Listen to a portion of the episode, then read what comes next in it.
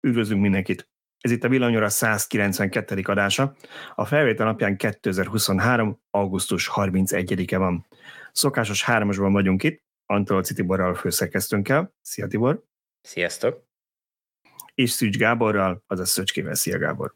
Sziasztok! Én pedig Bíró Balázs vagyok. Hát, szóval. Esküszöm van adásvázlatunk. Jó, csak hogy mindenki tudja, hogy létezik ilyen. Meg van írva, hogy kidobjuk 5 perc után, azt nem tudom. Ki már látjátok. Sok értelme nem, nem volt írni, mert sok értelme nem volt írni, mert nem igazán tudjuk, hogy a napelemes beszélgetést meddig fogjuk tolni talán most már minden hárman lehiggadtunk, egy picit kiírtuk magunkból. A Tibor nem, ő csak olvasta, de kiírtuk magunkból, ami volt. Úgyhogy az elején mindenképpen a napelemes tévával fogunk foglalkozni, ezen talán senki nem lepődik meg, az adást hallgatja. Aztán, ha sikerül önuralmat gyakorolnunk, akkor van egy olyan témánk, hogy miből futja neked villanyautóra. Volt egy ilyen cikkünk, amire elég sok olvasónk válaszolt is, és ez nagyon szimpatikus, nagyon tetszett nekünk, hogy megírtátok a saját szoritokat. Aztán van pár töltőhírünk, hogyan alakulnak a magyarországi töltőházatok, melyik elérhető, melyik nem, mi van a tesztaszavazásra, szól ilyesmik.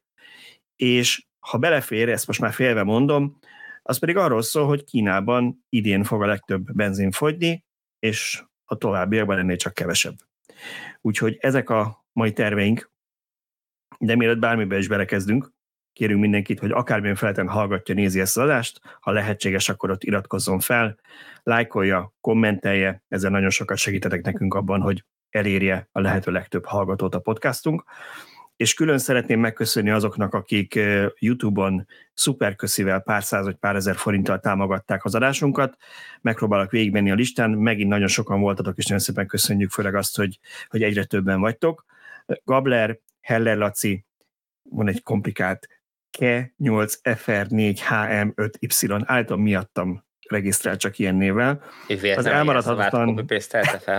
nem lehet tudni, nem lehet tudni. Volt ott egy user is, de azt kihagytam. Mert a user kötője. Aztán van természetesen Jakab Hajdók László, aki mindig támogat minket, nagyon szépen köszönjük.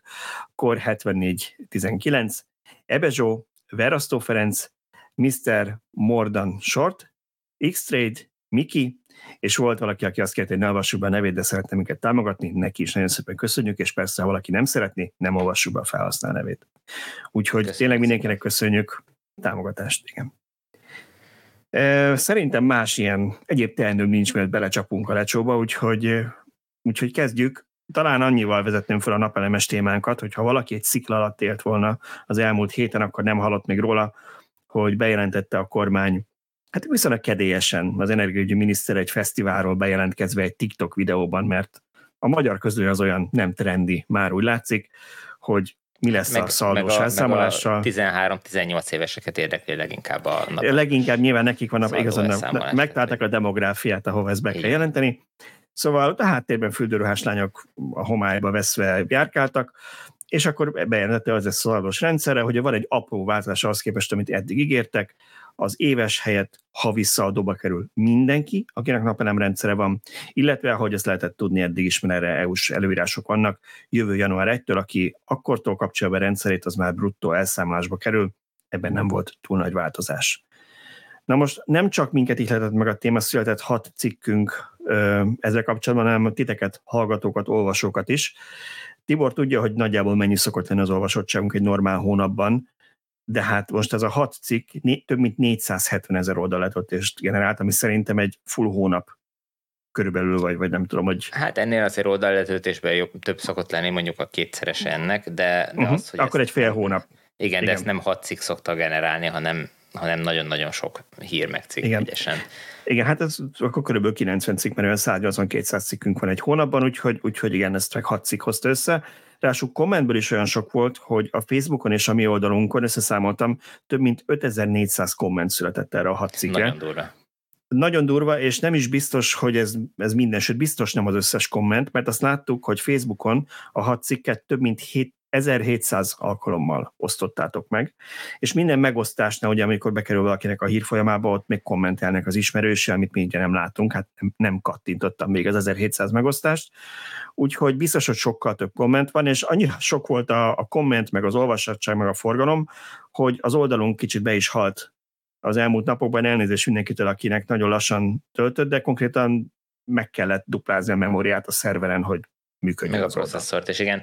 Először azt hittük, hogy támadás érte a, a gépet, mert minden jel arra mutatott, hogy tehát látszólag nem volt sok kérés a, a, az oldalon, és mégis lassú volt a szerver, azt hittük, hogy, hogy támadás érte de aztán rá kellett jöjjünk, hogy nem, egyszerűen tényleg csak ennyire, ennyire sokan érdeklődnek a napelemes cikkek iránt, vagy ennyien sokan szeretnék elolvasni ezeket a cikkeket, és azért nem jelenik meg, mert egyszerűen már elvesznek ezek a kérések anélkül, vagy anélkül, hogy mi látnánk effektív a szerveren, mert, mert, mert már nem jutnak el a kérések se a szerverig. Úgyhogy gyorsan megdupláztak a, a, a processzor teljesítményt és a memóriát a szerverbe, úgyhogy nem is tudom, már összefolytak nekem, napok, nekem a napok kettől, talán már, már ment, tehát másnaptól már ment rendesen a kiszolgálás.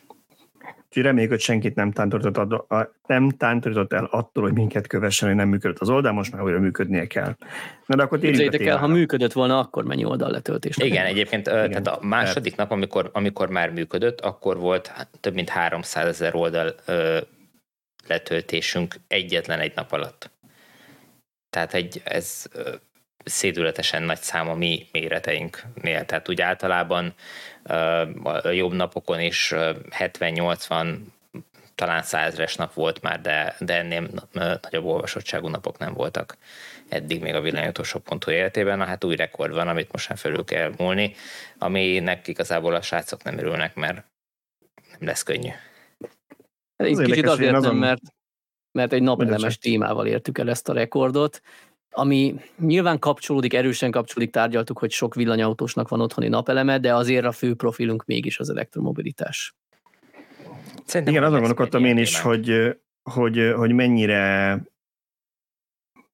hogy mi lehetett az oka ennek a nagy érdeklőségében, akkor így fogalmazok, mert ugye azt mondják, hogy van 200 ezer napenemes háztartás körülbelül, nyilván a több ember él, de hát nem hiszem, hogy csak ők olvastak minket, meg őket érdekelte ez a hír.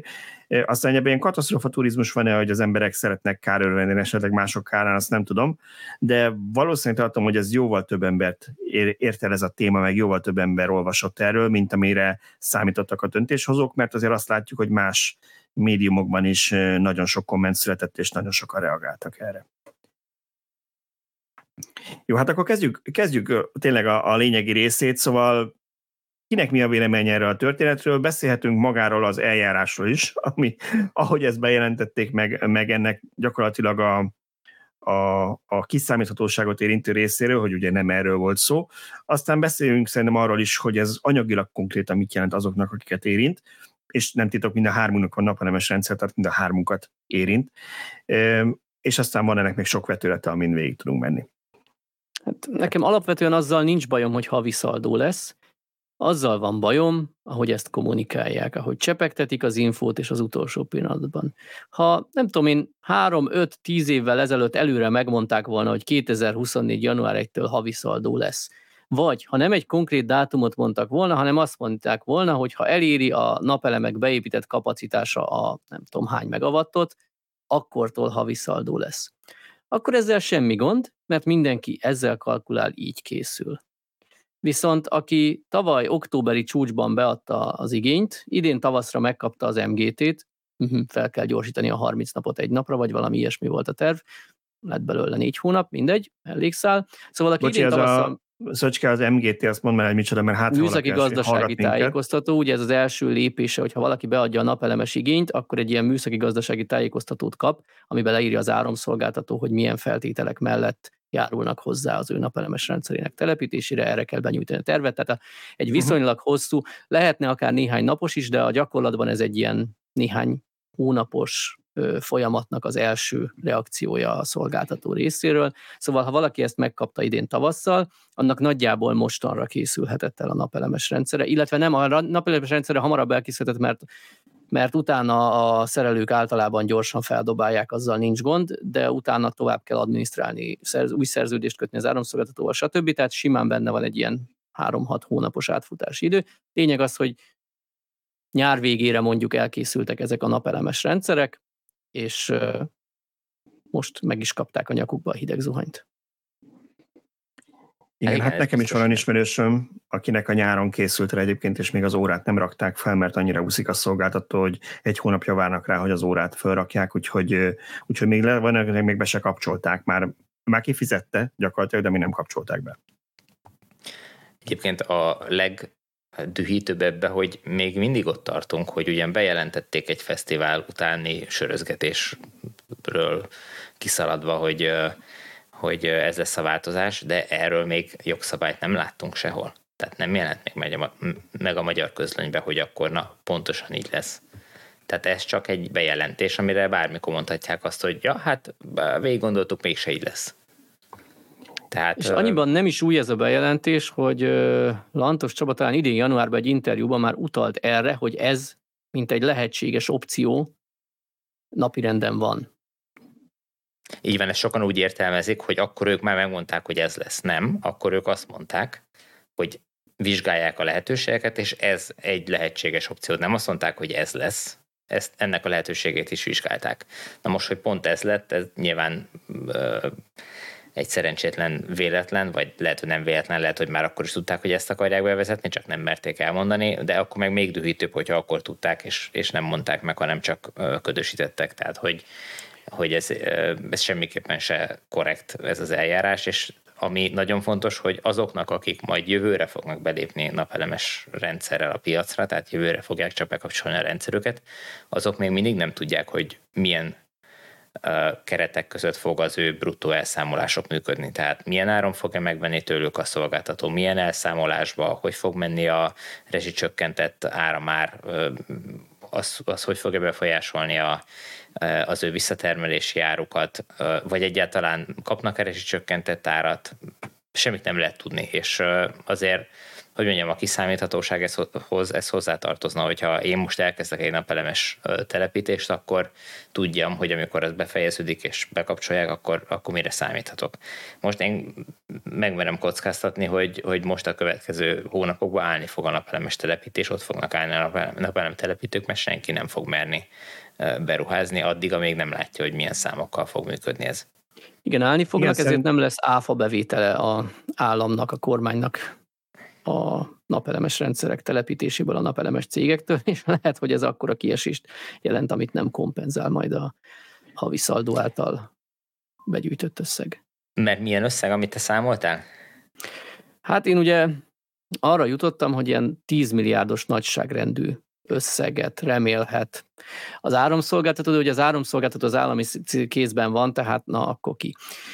Tehát a magyar állam egy 10 milliárdos extra bevételre számíthat abból, hogy az éves szaldót havi szaldóvá alakítják. Nyilván ebben sok feltételezett szám van, ugye eleve nem tudjuk, hogy az idei áramárak, áramátvételi árak fognak-e változni a jövő évre, de hát amit eddig tudunk, abból tudunk kiindulni, illetve eleve feltételezés az, hogy egy átlag napelemes mennyivel fog többet fizetni, de én oda jutottam, hogy ez a 200 ezer napelemesnek az átlag az ilyen 50 ezer forint per év körüli összeget fog ráfizetni. Nyilván lesz, aki megúszza 10-20 ezerből, akinek kicsi a rendszere, és, és a nyári fogyasztását is felhasználja szinte teljes mértékben, meg ő eddig is fizetett már valamennyit, mert nem tudta fedezni teljesen, meg lesznek köztük olyanok, akik 2-300 ezer forintot fizetnek rá, mert nagy rendszerük van, és árammal fűtenek rossz hatásfokkal. Igen, én, én saját magamnak ilyen 140 és 200 ezer forint közötti összeget számoltam, annyit kell majd évente ráfizetnem, szemben hát azzal, hogy 10...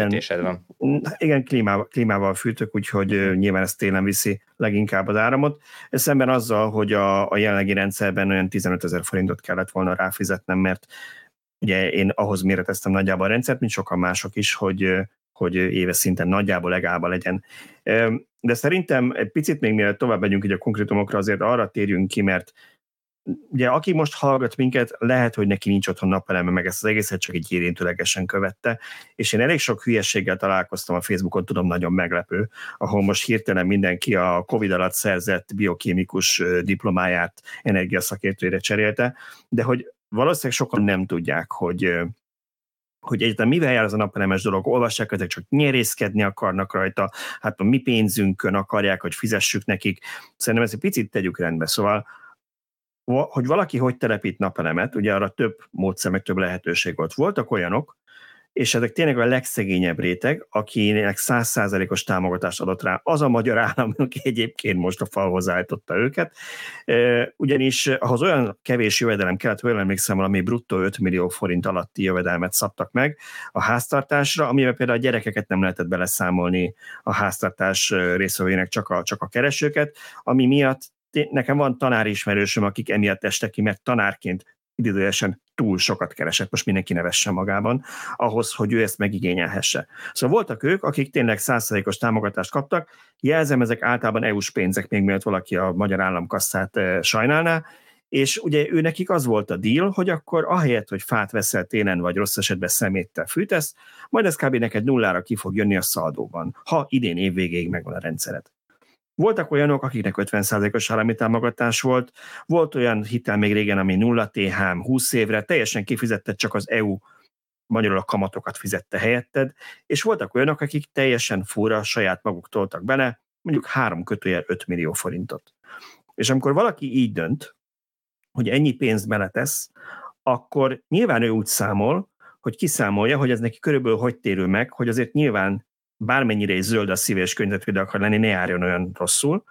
És akkor azt mondja, hogy az inverterre 10 év a garancia, a napelemekre általában 25 év a garancia, és ha megnézem, mennyi a villanyszámlám a fűtésre, autóra, minden egyébre a háztartásban, akkor mondjuk lehet, hogy nekem egy, nem tudom én, 8-10 év alatt ez megtérül az éves szaldóval. És eddig abban a hitben volt, amit a kormány kommunikált, sőt, még az előző energiaügyi miniszter is ezt mondta, hozzáteszem, ez alatt a kormány alatt, hogy azoknak nem változik a szaldós elszámolás, akik 23. december 31-ig kapcsolják rendszert. Tehát emberek így költöttek erre 5 millió forintot mondjuk, vagy 3-5 millió forintot ki mekkora rendszer telepített, nem pedig, nem tudom én, felelőtlenül csak arra gondol, vagy majd ebből milyen sok pénzt fog kivenni, hát a fenét vesz ki sok pénzt, 5 forinttal veszik át az áramot, ha valaki túltermel. A legtöbb olvasónktól azt hallottuk, hogy el, nem is foglalkozott vele, hogy a túltermelést visszakapja, mert annyi papírmunkával járt, hogy az a 10-20 ezer forint, amit visszakapott volna, nem érte meg. Úgyhogy az benne is maradt a rendszerben. Az időzítésben az különösen guztustalan, hogy ugye a tavalyi energiára elszabadulás miatt kifejezetten buzdított a kormány arra, hogy állját elektromos fűtésre. Ami egy logikus is, nem? Tehát nyilván az orosz gáz még hogyha ez a háború nyilván valamikor vége is lesz, már ki tudja, volt már száz éves háború a történelme, de reméljük, hogy nem tart addig. Ugye az orosz gázra Európa nem fog már úgy visszaállni, ahogy korábban orosz gáz használt. Egyértelmű tette az EU, hogy ideglenesen megoldja más forrásokból, utána pedig az Nyugat-Európában is szeretnének a lehető legtöbb embert mondjuk hőszivattyús fűtésre átállítani, hogy ne fosszilis energiával tüzeljünk, mert egyrészt látjuk mekkora kitettség Oroszországnak, másrészt amúgy is van az EU-nak egy klímacélja, amit nehéz úgy elérni, hogyha mondjuk fával vagy gázzal fűt a kontinensnek a háromnegyede. Tehát az, hogy az embereket elfelé terelték, ez egy jó irány volt, de hát emiatt nagyon sokan komoly pénzeket költöttek arra, meg átépítették a házukat, még egy fűtéstelepítés, még a ház átépítése is jár, nem csak a klíma, meg a, meg a napelem ára, amivel számolnod kell. Igen, az itt a fő probléma, hogy eddig volt, igazából nem tudom pontosan, hogy hány éven keresztül, de viszonylag régen egy rendszer, ami alapján, vagy amihez igazodva lehetett ezeket értelmesen telepíteni, ezeket a rendszereket. Tehát ez volt az éves bruttó vagy szaldós elszámolás. És ez egy olyan rendszer volt, úgy volt kitalálva ez a szisztéma, hogy ne érje meg nagyobbat telepíteni, hogy te visszatermelj, hiszen azt nem fizet, tehát az úgy visszatermelt áramot azt nem fizették meg, tehát mindenki észszerűen a saját költségvetéséhez mérten úgy lőtte be a napelemes rendszerét, hogy lehetőleg az fedezze az éves teljes fogyasztását. Ez volt a szisztéma. Ezek a rendszerek fizikailag ehhez a szisztémához épültek ki. Ezért uh, igazán szemétség ezt megbolygatni, hiszen ezek a rendszerek nem olyanok, hogy egyik napról a másikra most akkor fogom és átalakítom, hiszen ezt ehhez tervezték, és egy 25-30 éves időtávra ehhez lőtték be a, a működését. Most persze nyilván lehet mondani, hogy a, a háztartásnak a, az energiafogyasztása változhat, de az már nyilván az egyénnek a saját problémája, hogy ha, ha ő mit tudom, vesz nagyobb fogyasztókat, mert mondjuk nem számolta be az elektromos autónak a töltését, hát akkor így járt, vagy hogyha ha energiatakarékos berendezésekre cseréli a nagyfogyasztóit, akkor, akkor meg lehet, hogy, hogy visszatermelése lesz, de most ez legyen az ő problémája. De az, hogy ezt rendszer szinten fölülről azt mondani, hogy, hogy mindenki beruházott ehhez a szisztémához, és utána kihúzzuk alól az egész rendszert, ez kimondottan nagy szemétség. Mi lett, mi lett volna ugye a korrekt megoldás szerintünk, hogyha ahogy tavaly belengedték, hogy a telepítéstől tíz évig lehet szaldóban maradni, ha addig meghagyták volna az éves szaldót, hiszen ezeket a rendszereket ennek tudatában telepítették az emberek. Pontosan. És lehet azt mondani, hogy a hálózat nem bír el 200 ezer, sőt már azt hallottam, hogy 215 ezer háztartási méretű napelem van az országban. Hát ha nem bír el ennyit, akkor nem most kéne azt mondani, hogy vége a bulinak, hanem tavaly, tavaly előtt, azelőtt 80-100-150 ezer rendszernél kellett volna azt mondani, hogy aki mostantól telepít, nyilván egy észszerű kifutással, tehát nem holnaptól, hanem mondjuk a jövő év január 1-től, hogy a már csőben lévő telepítéseket még be lehessen fejezni a ismert rendszerben. Tehát aki jövő évtől telepít, mondjuk, az már bruttó elszámolásba kerül. És egyébként gondoljatok bele, hogy volt is egy ilyen kezdeményezés, amikor valamelyik támogatásnál azt mondták, hogy igen, lehet napelemet támogatással venni, de akkor te már bruttóba fogsz kerülni, és azt valami nem tudom melyik év, 2022. június 1-től vagy július 1-től lett volna érvényes, és az előző nap éjfélkor kijött a közlönyben, hogy á, nem, inkább ők is szaldósok maradnak. Tehát például ott ők már abban a tudatban pályáztak, hogy ők bruttósok lesznek. Ha ott nem lép vissza a kormány, akkor most nem 200 ezer éves szaldós van, hanem mondjuk 140 ezer vagy 160 ezer, és lehet, hogy őket őket még jobban elbírna a rendszer. Mert ha valaki, én tapasztalom az állandó túl magas feszültségem miatt, hogy nem kamu ez, hogy nem bírja a rendszer. Más kérdés, hogy azért, mert a rendszert is elhanyagolták, és annak is megvannak a maga okai, hogy miért, de ebbe most nem menjünk bele. A lényeg az, hogy akik már a korábbi években telepítették a rendszerüket, meg kellene hagyni nekik egy észszerű kifutást, mondjuk egy tíz évest, és semmi gond azzal, hogyha az új telepítők már más feltételeket kapnak. De egyébként kérem én az MGT-nek a kiadása során mi a francot csinálnak, hogyha nem azt vizsgálják meg, hogy az adott trafók el fogja elbírni a, azt az új napelemet a rendszer, vagy sem. Mondhatnák azt, hogy sajnáljuk, de ebben a trafó körzetben a következő trafó cseréig nem tudjuk engedélyezni ezt. Következő trafó csere tervezett időpontja 2025. január 3-a. Ez lenne a normális, és, akkor... és a tavalyi nagy napelem stop helyett ezt kellett volna csinálni, sőt, már korábban ezt kellett volna csinálni. Én ugye mindenki látja, cikkezek róla már három éve, hogy nálunk gond a túl magas hálózati feszültség, és ennek ellenére mit tapasztalok? A múlt héten meg a múlt hónapban is újabb, nem kicsi napelemes rendszerek jelentek meg az utcánkban, a háztetőkön. Én nem irigylem ezt senkitől, na de ha köztudat, és tudniuk kell, mert én magam többször bejelentettem, hogy itt gond van. Ha ebben a trafókörzetben gond van, akkor de miért adták ki a MGT-ket gond nélkül? Jó, Pontosan nagyon, látszik, nagyon örülök az neki. MGT kiadás, ez egy, ez egy sóhivatal, tehát ez egy simán papírgyártás, az égvilágon semmi másról nem szól, csak az, hogy valakiknek az a feladata, hogy ilyen papírokat gyártsanak százezer számra. Semmi más. Abszolút senki nem vizsgálja a bennük lévő tartalmakat, és semmire nincs ráhatása azzal, hogy, hogy egy adott utcában hány kilovatnyi napelemet engedélyeztek. Szóval én nagyon örülök neki, hogy ráugrottak erre a gumicsontra, erre a nem létező problémára, hogy nem bírja el a hálózat. De hagyd már fel egy költői kérdést, jó, ha nem bírja el a hálózat ezt a sok lakosságét, akkor hogy van az, hogy Magyarország kedvenc vállalkozójának egy 22 megawattos napelemparkját kapcsolják be a hálózatba, amelyik mennyi is kb. 40 ezer háztartási naperőműnek felel meg. Ez nem, hogy mondjam, ezt én a kettőt nem keverném össze, mert ahhoz teljesen külön alállomást fognak képíteni.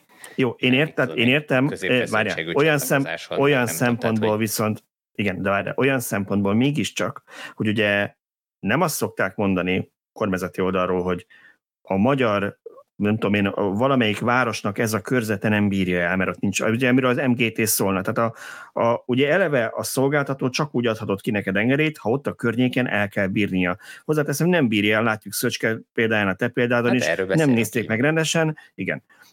De ez inkább úgy szokott elhangzani, hogy hát az országban túl sok napelem van, nem bírja el. De országos szinten ilyen nincs. Jó, nem ez, ez egy pongyala megfogalmazás, ez nyilván én ebben nem kapaszkodnék bele, viszont azt a kérdést föltenném, hogy a, a szaldósoknak a havi szaldóval, tehát az éves szaldósoknak a havi szaldóval való átterelése megoldja ezt a problémát. Nem, semmit nem változtat ezen a problémán. Illetve de, Igen, ugyan, én elmondom, lesz, ha sokan úgy reagálnak, mint Balás, hogy tíz nap után lekapcsolják a napelemet, mert megtermelték, akkor én majd örülhetek, mert az első tíz nap után fogok tudni termelni, mert a szomszédok lekapcsolták a sajátjukat. Akkor te kör, körbe szórólapozod a környéket, hogy Hát meg kell engedetlenségbe. hogy ki melyik napokan, napokat kapcsolja le, hogy legalább ne szívassuk egymást, hogy mindenki az első tíz napban akar a hónapban termelni. Igen, hát azért hozzáteszem, hogy ez szerintem ez mindenkinek a saját maga döntése, hogy eladja azt az áramot, amit megtermettem. Tehát én nem tudok olyan kötelezettségről, nem olvastam el a szerződésnek minden egyes apróbetűs részletét, hogy nekem az összes áramot, amit megtermelek, vagy egy részét akár kötelezően bizonyos mennyiséget át kellene adnom, semmilyen vállalási minimum nincs. Már csak azért sem, mert például telepíthetnék otthon egy akkumulátort is, és akkor lehetséges, hogy lennének olyan napok, nyilván nem nyáról átvinném az összeset tényleg, mert annyi akku ö, egyelőre még nincs itt, pár megapakot le kéne rakni nálam az udvarban, az meg hülyén néz ki, szóval de, csak de nem, van. csak az egy oka van, nem az, hogy millió dollárba kerül, de alapvetően, de alapvetően nyilván te döntöd, hogy eladod 5 forintért az árat, hogy megtermeltél, vagy nem.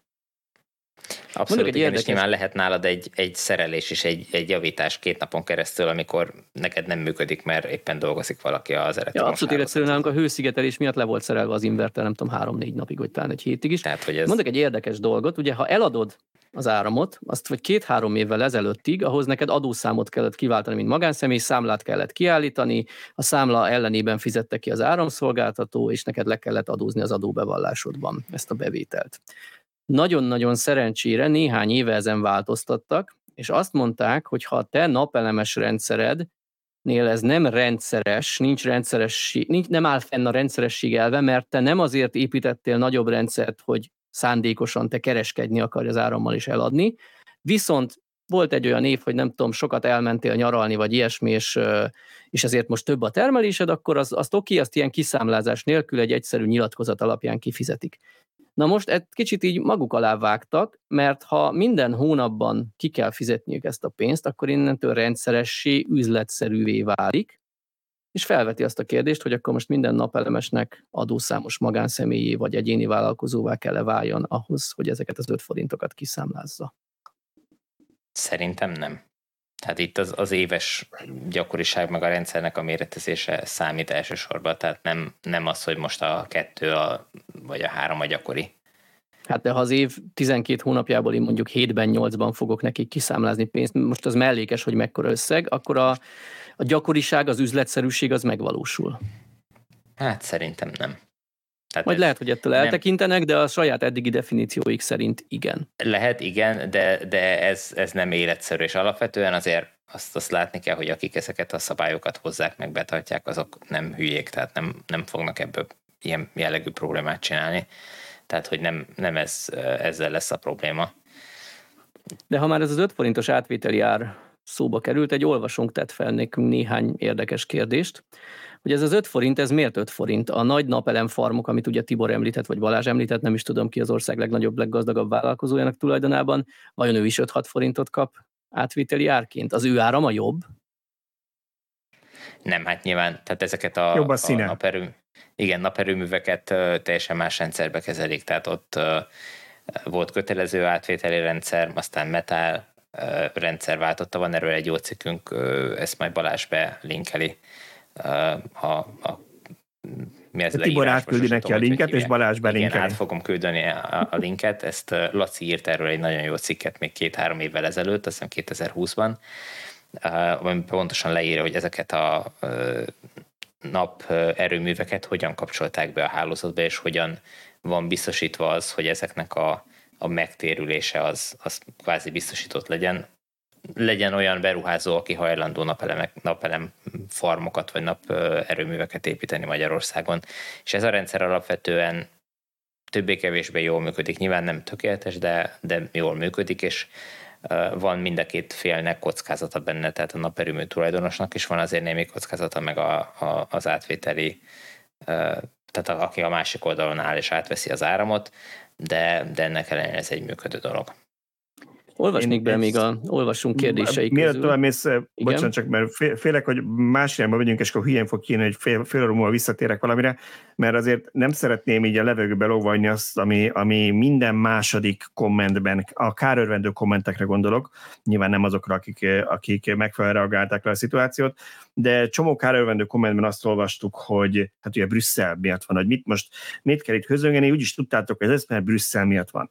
És Laci ebben a témában itt nagyon fontos cikket, lehet, hogy némi kényszerítőt ha, ha, hatottunk rá némi kényszerítővel, hogy írja meg ezt a cikket, de ő előásta azt a bizonyos EU rendeletet, amire mindenki hivatkozik, csak senki nem olvassa el.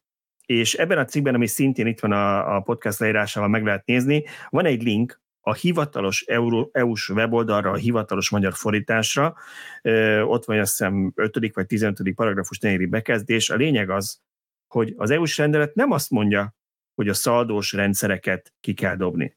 Azt mondja, hogy a tagállamok 2021. január 1 -e után, vagy az előző után, tehát 23. december 31 után ne adjanak ki új szaldós engedélyeket, és biztosítsák a lehetőséget azoknak, akik szaldós rendszerben vannak, hogyha akarnak, áttérhessenek a bruttó elszámolásra. Ennyi. És van az EU-nak egyébként egy 2013-as nem tudom, hogy állásfoglalása, vagy, vagy valami a témában kiadott közleménye is, ami a tagállamok figyelmét felhívja arra, hogy amennyiben hozzányúlnak ezekhez a támogatott napelemes rendszerekhez, vagy ezekhez a, és ebbe, ebbe a körbe tartozik, hogy nyilván maga a szaldós rendszer is, akkor nagyon figyeljenek oda rá, hogy ne hozzanak olyan változásokat és reformokat, amik hátrányosan érintik a meglévő rendszerek megtérülését, ugyanis az eltántoríthatja az állampolgárokat attól, hogy a jövőben ilyen beruházásokat végezzenek, mert akkor nem lesz kiszámítható a megtérülésük. Tehát az EU rohadtul nem azt mondja, hogy a szaldósokat át kell havi szaldóval vagy bruttó elszámolásra, sőt kifejezetten azt mondja, hogy azt ne csináljuk, hogy aki már egyszer elköltött erre pénzt, azzal most utólag kiszúrunk. Csak azt mondják, hogy 24. január 1-től már nem lehet szaldós engedélyeket kiadni. Tehát új szaldós nem lehet, a régiek viszont maradhatnak, ha nem akarnak átlépni másba. Így van, Ez és a, még egy fontos megjegyzés ehhez, mert azt is többször olvastam, hogy és ezt is szerintem egy kormányzati kommunikációt vettek át páran, hogy sehol nincs ilyen a világon. Európában sehol nincs ilyen szados rendszer. A fenéket nincs. Nem csak Magyarországon volt ilyen rendszer. Én találtam egy 2021-es anyagot, azért mondom, hogy 21-es azért fontos, mert azóta változhattak de a 21-es anyag összegyűjtötte 5 vagy 6 EU-s országot, ahol van szaldós rendszer. Köztük volt például Görögország, Ciprus, Hollandia, jó pár európai EU-s ország, és mindenki máshogy oldotta meg. Volt, aki azt csinálja, hogy 10 évig, ahogy nálunk is tervezték, 10 évig maradsz az éves szaldóban, pont azért, hogy megtérőnek befektette. Volt, ahol 25 évig maradsz az éves szaldóban, és azért csinálták ezt, gyanítom, a 25 év nem egy random szám, hogy az előbb mondtam, kb. 25 éves garanciát szoktak a napelemekre e, vállalni a gyártócégek. Volt olyan rendszer, amiről olvastam, ahol úgy működik, hogy 12 hónapig görgetheted a többlettermelésedet, ki kell fizetned a rendszerhasználati díjat, hogy háramot veszel, igen, tehát azt ki kell fizetni, de az áramtermelésedet, a többletedet 12 hónapon belül használhatod, volt, ahol 36 hónapon keresztül görgetheted az áramtermelésedet. Úgyhogy nagyon sok megoldás van erre, és több országban azt mondták, hogy 24. január 1-ig ők ilyen engedélyeket kiadnak, és ez nem valami ördögtől való dolog, ami csak Magyarországon lett volna, és példanélküli. Ezzel meg is, meg is válaszoltad olvasónknak egy másik kérdését. De még van egy ilyen, hát ez kicsit szerintem ilyen tipikus magyaros mutogassunk másikra. A devizahiteleknél is, a svájci frank alapú, alapú hiteleknél is mindenki a bankokra mutogatott. És itt is van egy ilyen gondolat, hogy vajon a napelem telepítő cégeknek van-e abban felelőssége, hogy rábeszélték az embereket erre az éves szaldós optimalizálásra amikor valakihez kijött egy napelemes szakember felmérni, akkor, akkor azért ezt én is megerősíthetem, hogy azt sugalta, hogy ezzel fogsz jól járni.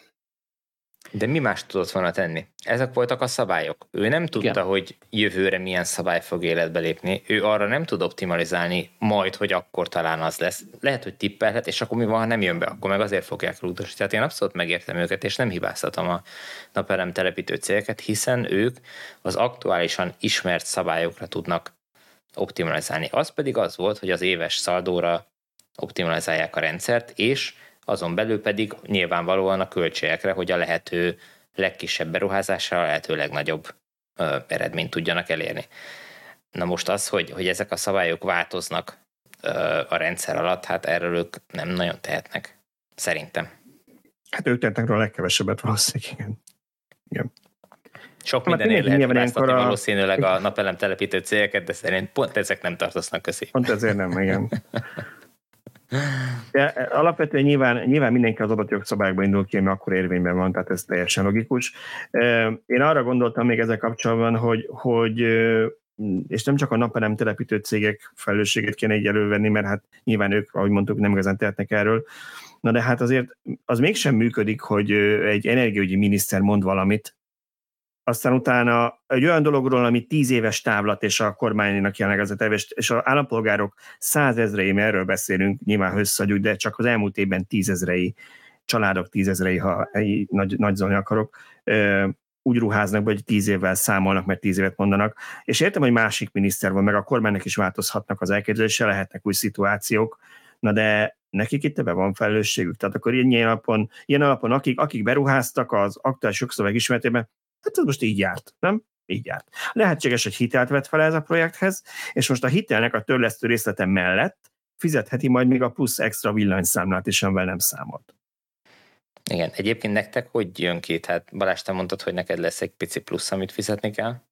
Pici plusz az olyan 150-200 de hozzáteszem, hogy én árammal fűtök, elektromos autó van, nem csak én töltök itt, hanem van egy családtagom, aki rendszeresen itt tölt, tehát így, így jött ez ki, uh-huh. hogy a napelemes rendszer kb. ezt lefette volna, és akkor, és akkor így, így megoldjuk, de nyilván valamit rá kell fizetni. Én azt számoltam, hogy az én megtérülésem az nagyjából kettő-három évvel fog kitolódni, ahhoz képest, amit terveztem. Tehát nem arról van szó, hogy nem térül meg, de ki fog tolódni a megtérülési idő.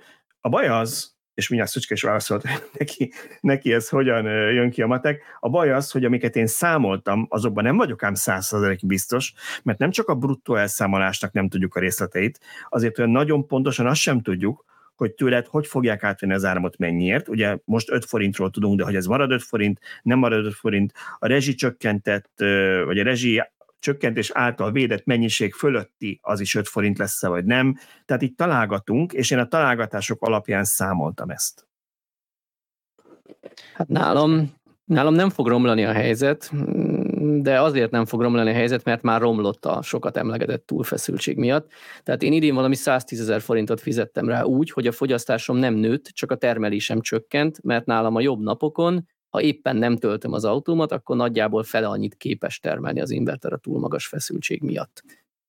Annyi fog változni a havi szaldóval, hogy, hogy nem éves összevonásban fogok ráfizetni mondjuk 100 ezer forintot, hanem a téli hónapokban rá fogok fizetni, a nyári hónapokban meg nagy valószínűséggel kb. nullára kijövök már 110 ezer forint vesztesége van a feszültség. A pocsék hálózat miatt, így van. Így van.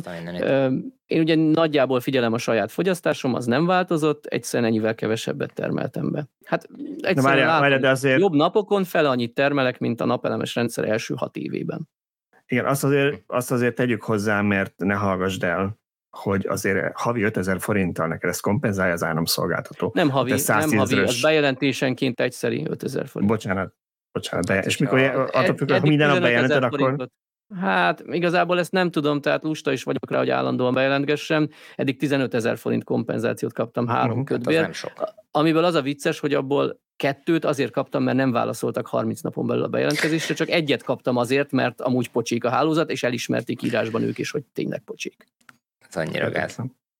Én is kaptam egyébként az EON-tól egy 5000 forintos csekket, hozta a postás, nem értettem miért, kísérő levél se volt. Tehát kaptam 5000 forintot tőlük vissza, és utólag arra gondoltam, valószínűleg azért, mert a bővítés, ami ugye idén történt, ad, hát az is bőven kicsúszott ebből, hát nem 30 napos, hát októberben jelentettem be a, a kérelmet, és nem is tudom, működött meg az engedély májusban, úgyhogy nyilván emiatt kaptam, de hogy miért kaptam így a, nem tudom én, a 30 nap helyetti 6 vagy 7 hónapos csúszás után egyszer random mód mindennél 5000 forintot, azt a mai napig nem értem.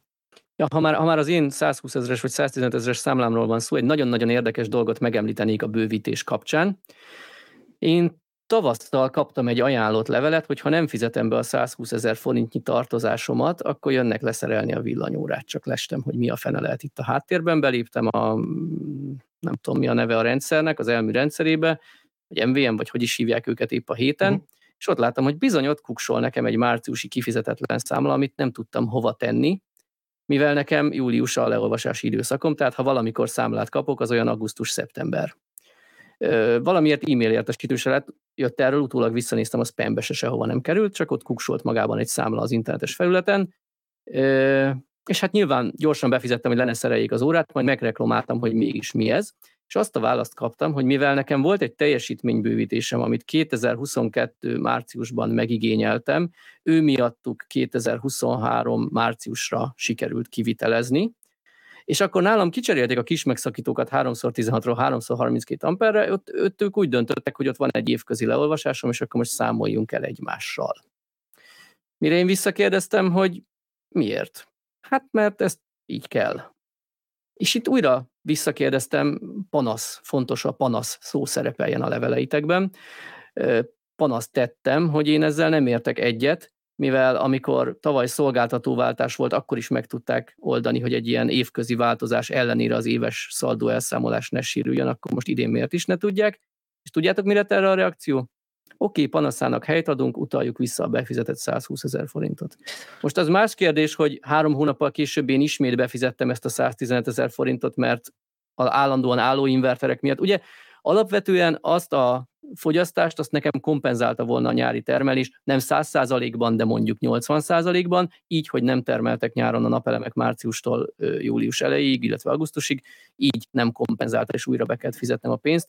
Ez valahol jogos, illetve annyiban nem, hogy a pocsék hálózat miatt, csak nekem az a vicc jutott eszembe erről az eljárásról, hogy, hogy Maci, hallom, fekete listát írsz, és mindenkit ki fogsz nyírni, aki rajta van. Nem lehet engem kihúzni, kérdi a nyuszika? De ki lehet. Hát ez körülbelül ilyen volt, hogy, hogy kaptam az ajánlott levelet, vagy tértivevényes levelet, hogy le fogjuk szerelni az órát, mert nem fizeted a számlát, amiről amúgy nem szóltunk, hogy küldtük, csak ott van egy online felületen, ahova te évente egyszer be diktálni, meg utána fizetni és jeleztem, hogy nekem ez nem tetszik. Ja, jó, akkor nem kell befizetni. Úgyhogy én tök mellékszál szeretném javasolni mindenkinek, hogyha úgy érzi, hogy nem jogosan járnak, akkor tegyen panaszt, és nagyon fontos, hogy a panasz szó szerepeljen ebben a lefélben.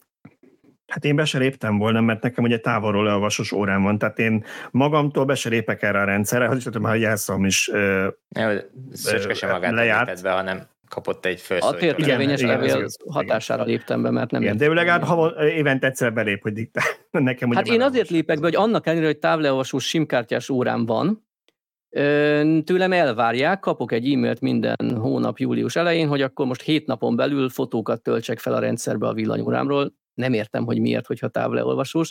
Egyébként még ez is megér egy külön témát, hogy ha havi szaldó lesz, akkor hogyan fogják ezt havonta leolvasni. Erre, amikor én ezt belírtam az első cikkembe, ami ott éjszaka íródott, és valamikor hajnalban jelent meg múlt hét vasárnap, beleírtam ezt a gondolatot, hogy vajon hogy lesz ennek a technikai megvalósítása, minden hónapban kell majd diktálnunk egy hétig fotóval, vagy ki jár majd a villanyóra leolvasom, mint a régi szép időkben, és lehet, hogy KP-ban fizethetünk neki, ki tudja. Akkor ott megkaptam rengeteg napelemest, hogy ilyen hülyeséget, hát minden óra távleolvasós. Nem, nem, a mai napig nem távleolvasós minden óra. Nekem azért van távleolvasós órám már, mert amikor 13-ban, 2010-ben felkerült az első rendszerem, az nem volt olyan, 2020-ban bővítettek, és a bővítés kapcsán kijöttek, és ugyan még nem járt le a hitelesítési ideje, ami nem tudom, ilyen 10-15 év, de ott soron kívül nekem kicserélték az órát. És több ismerősömtől tudom, hogy neki még buta, régi advesz órája van, annak ellenére, hogy napeleme van, mert még régen a hőskorban szereltette fel. Na most nekik januártól vagy minden hónapban diktálni kell, vagy ebben a hátralévő néhány hónapban az összes ilyen régi órát bevallom, nem tudom, hogy a 215 ezer napelemből mennyi az ilyen. Viszonylag kevés lehet, mert azért a többség az az utóbbi években telepített, de azért tízezeres nagyságrendben lehetnek ilyen órák, ezeket még gyorsan le kell cserélni. Én is úgy gondolom, hogy nem lehet olyan óriási nagy szám, tehát a teljes egészhez viszonyítva nyilván egy, egy pici töredék, de én sem gondolom, hogy ezt néhány hónap alatt le fogják tudni cserélni automatikusan illetve az, hogy neked fotóznod kell, meg nekem, mondjuk tőlem ilyet nem kértek, vagy én nem láttam, hogy ilyet kértek volna, hogy fotózgassam az órát, de az, hogy ezeket így külön kell jelenteni, ez azt jelenti számomra, hogy, hogy lehet, hogy fizikailag, vagy technikailag ezek a rendszerek működnek, le, tud, le lehet olvasni, meg lehet, hogy fizetik a SIM-kártyának az előfizetési díjait minden hónapban az áramszolgáltatónál, de hogy ez nem működik uh, online, ez teljesen biztos, vagy legalábbis nem minden. Nálam, nem minden. Nálam leolvassák, igen, nálam leolvassák távolról, de tavaly bedobták a postába, hogy jönnek leolvasni, nem is értettem, hogy miért jönnek ki, hogyha távolra lehet olvasni, soha nem jöttek, ugye itthonról dolgozom többnyire, tehát észrevettem, hogy jön valaki, viszont a számlát megkaptam, tehát csak leolvasták távolról. Még annyit akartam mondani, mielőtt esetleg tovább lépünk, vagy más hallgatói kérdéshez érünk, hogy hogy azért itt van még egy problémakör, ami, ami gyakran előkerül, ez az akkumulátorként használják a rendszert a napelemesek, ugye mutogatva rá, hogy hát ez fenntarthatatlan miattuk. És itt talán kicsit beszéljünk arról is, akkor, hogy a havi szaldó akkor miben különbözik az évestől, vagy kinek lesz így rosszabb, hogy, hogy mindenkinek ez meglegyen a fejében. Szóval én erről az akkumulátoros dologról azért is írtam egy külön cikket, mert én ezen mindig felrántom magam, mert értem, hogy honnan jön az összehasonlítás, hogy amit nyáron pluszban megtermelsz, azt visszakéred télen, és ez kvázi olyan, mint egy akkumulátor. Na de ezt neked nem félreteszik ezt az áramot és visszaadják, hanem ők eladják.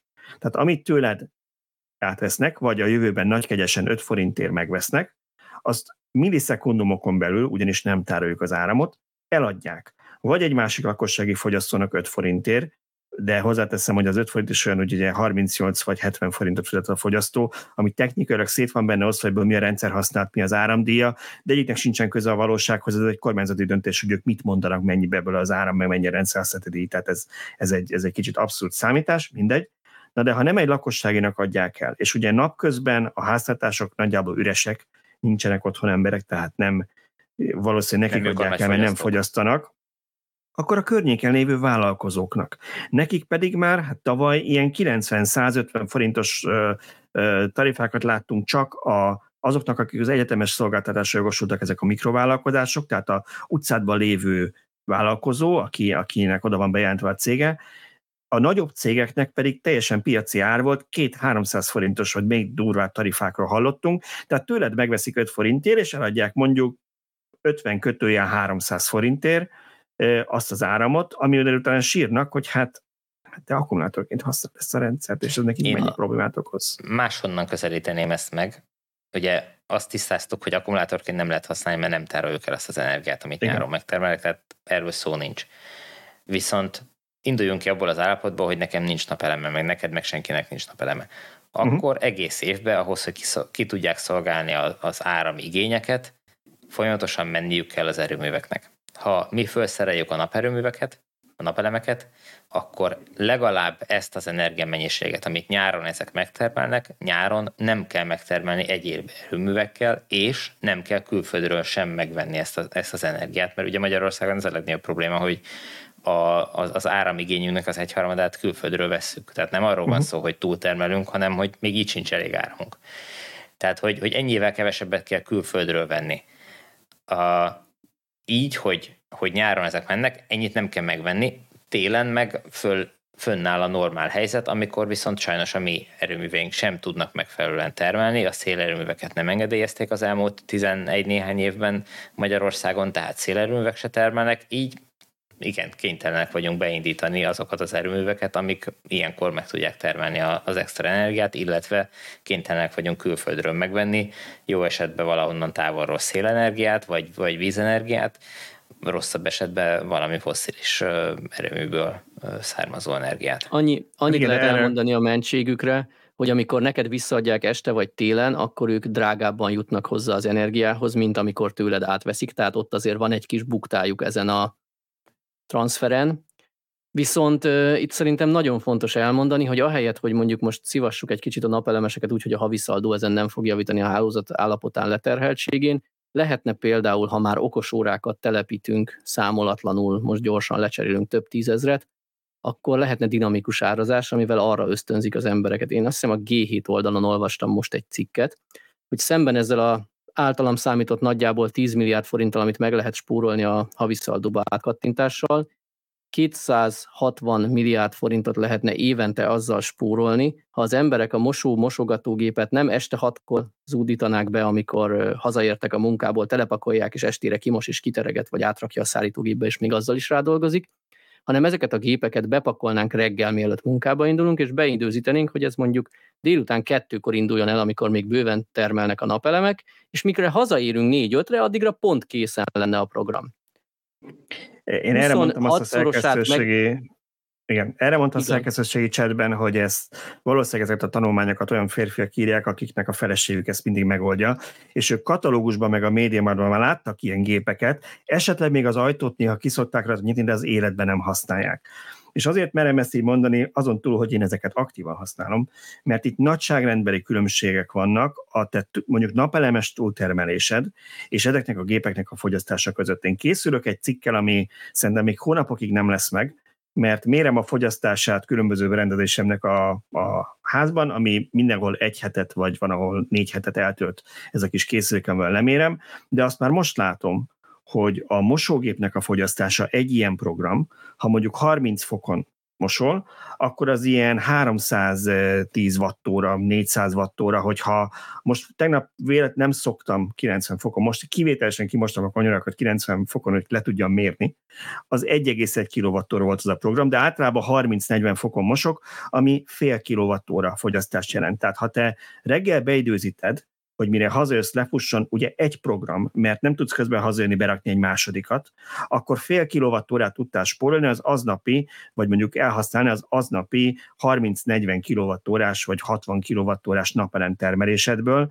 Tehát ez, ezt a problémát szerintem nem oldja meg, és még azt hozzáteszem, mint aktív háziasszony, hogy ugye azért a ruhák rohadt érzékenyek arra, hogy meggyűrődjenek, tehát ha nem érsz haza pontosan addigra, amikor a tervezted, vannak a gépekben ilyen gyűrödésgátló programok, de akkor úgy jársz, hogy úgy veszed ki az ingeket, nadrágokat, mindent, egy tiszta gyűröt, mit csinálsz? Újra bedobod a gyöblítéses programra, plusz energiát használsz, meg vizet használsz. Tehát elméletben ez rohadt jól hangzik, de szerintem a valóságban ezek a fogyasztók, és hangsúlyozom, ezek a fogyasztók, a mosógép, mosogatógép, még a szállítógép is, hogyha hőszivattyús, az is nekem havi 20 kWh teszik meg, nem jelentenek lényeges különbséget. Az más kérdés, hogyha mondjuk a fűtést úgy tudom optimalizálni, hogy fűtse fel a lakást, mire hazajövök. Ahogy én például a wifi-ről elindítom, hogyha nem vagyok itthon, nem megy, elindítom a wifi-ről, felfűti, mire hazajövök, akkor lehet, hogy este le tudom kapcsolni, és éjszaka nem működik a fűtésem. Én például a lefekvéskor lesz szoktam kapcsolni télen, mert megtartja a házahőt, felesleges. Tehát ilyenekkel lehet játszani, egy, egy mosóprogramnak hát a fél kilovattórája, Értem, hogy fél okay, kilovattóra, de, rengeteg de, de van, hány de... mosógép megy, Igen. meg lehet, hogy nálad egy személyes háztartásban nem megy sokat, nálunk azért három gyerekkel szerintem nincs olyan nap, hogy nem menne minimum egy kört. Én értem, várjál, ezt mondom, hogy ez, ezért mondom, hogy az elméletben nem a házi szokták, mert én értem, hogy három gyerekkel többet mosol, de reggel csak egyet tudsz bekészíteni, ha nincs három mosógéped. És mikor hazajössz, akkor tudod a másikat bekészíteni. Ez tény, meg én amúgy is itthonról dolgozom, tehát moshatok délben. Én de ha már igen, felvetődött ez a, ez a csúcsidő, nem csúcsidő, mikor fogyasszunk téma, még mindig visszatérve előző olvasónk kommentjeire, Ugye sokan dobják be ezt, mint Balás, hogy lekapcsolom a rendszerem a nyári túltermelésnél, és sokan meg azt mondják rá, hogy ez amúgy nem fáj a szolgáltatónak, talán még örül is neki, mert pont akkor fogjuk vagy fogják lekapcsolni, amikor negatív a tőzsdén az áramár. De mi lenne, hogyha polgári engedetlenségként inkább azt mondanánk, hogy mostantól csak azért is délután 5-kor, 6-kor fogok nem csak mosni, hanem akkor dugom be a villanyautót is. Aztán boruljon meg az a hálózat úgy ott, ahogy van, hogy jöjjenek rá, hogy milyen jó nekik, hogy a napelemesek. Nem. Mennyi villanyautó van Magyarországon? 30-40 ezer. Akkor ezzel megválaszoltuk, nem? Ö, nem ilyen egyszerű, de igen, de, de nem, nem emiatt, de egyébként se hiszem, hogy meg lehet borítani ezzel a magyar hálózatot. Tehát ez egy, egy európai hálózatba integrált rendszer. Egyrészt annyi gyorsindítási erőművünk van, ami egy paksi blokkot azonnal ki tud váltani perceken belül, tehát három ilyen erőművet 5 percen belül fel tudnak pörgetni. Tehát, hogyha most megbeszéljük, hogy most nem tudom hány ezer autós egyszerre dugja be este hatkor a, a, az autóját tölteni, akkor se lesz az égvilágon semmi probléma, maximum beindulnak ezek az erőművek tök automatikusan. Kvázi és, és legalizáljuk, hogy ezekre mekkora nagy szükség van, és nem kell ide apu meg ha, De ha még ennél is nagyobb ö, tüskét tudnánk csinálni a rendszerbe, akkor se lenne semmi, mert pillanatokon belül vennének külföldről áramot. És akkor beindulnak külföldön van, ahol egy ugyanilyen erőmű, és, és ez, tehát ezekre nagyon jó, nagyon jól kialakított rendszerek vannak, és most nyilván lesz olyan olvasónk, hallgatónk, aki, aki meg tudja száfolni, hogy ez tök hülyeség, amit mondok, mert, mert nem ennyire egyszerűen mennek a dolgok, de a, a lényeg az, hogy, hogy Magyarországon akkor sem ülök össze a hálózat, amikor paks műszakiba miatt egyik pillanatról a másikra kiesik. Még olyan Igen, itt nyilván a... másik blokk az uh, karbantartás miatt áll, tehát hogy egyszerűen hm. annyira stabil szerencsére a hálózat, hogy ez nem szokott problémát okozni. Igen, a, a tervezhetőség azért egy kulcs dolog, mert, mert tehát ha ez bárki, és nem biztatunk senkit erre, mert nyilván nem érdekünk, hogy összeomoljon a magyar elektromos hálózat, még ha az ember dühös, akkor sem. De ha ezt valaki elkezdeni Facebookon szervezni, hát azt az MVM-nél is olvasnák, és akkor bekészülnek arra, hogy na itt most koordinált akció 18 órakor 28-án, és akkor az lenne, hogy na, addigra akkor bekészülnek azzal, hogy be lehessen kapcsolni az erőműveket én itt még azt akartam azért ezt hozzátenni, hogy, hogy azért ez így tiszta legyen mindenkinek a fejében, hogy azért a havi szaldó az önmagában nem a világ vége. Ugye ezt a fűtési problémát, aki fűtése tervezte, tehát aki, fű, aki elektromos árammal fűt valamilyen formában, nekik fog ez fájni, hogy nem tud átvinni a nyári termelésedet térre, és nevetséges áron veszik meg, aztán méregdrágán veszed vissza az áramot. Ugye azt az is eltérő, hogy ki mivel fűt, mert ha valaki hőszivattyúval, vagy mint én klímával, nyilván neki kevesebb a villanyszám, mint ha valaki csak simán elektromos radiátorokkal, vagy infrafűtőtestekkel, vagy padlófűtéssel fűt elektromossal, de azért a havi azt megoldja, hogy neked nem kell azon gondolkodni például, hogy mikor dugod be a villanyautódat, mert nem mindenki dolgozik otthonról, mint mi, és hogyha valaki elmegy dolgozni, és a munkai nem tud tölteni, mikor fogja bedugni az autót, hát nem délben, amikor a napelemes sokat termel, nem délután négykor, ötkor, hatkor, amikor hazaért. Na a havi szaldón ezzel nem kell továbbra se gondolkodni, mert egy hónapon belül ez ugyanúgy kiegyenlíti, mint az éves szaldon egymást, tehát azért nem kell túlagodni az embereknek ezt a, ezt a történetet, de olyan szempontból nyilván továbbra sem oké ez az eljárás, hogy, hogy akik fűtéssel erre terveztek, és ehhez ruháztak be, azokkal kitoltak. Még egy Igen, utolsó gondolatot bemondani. Igen.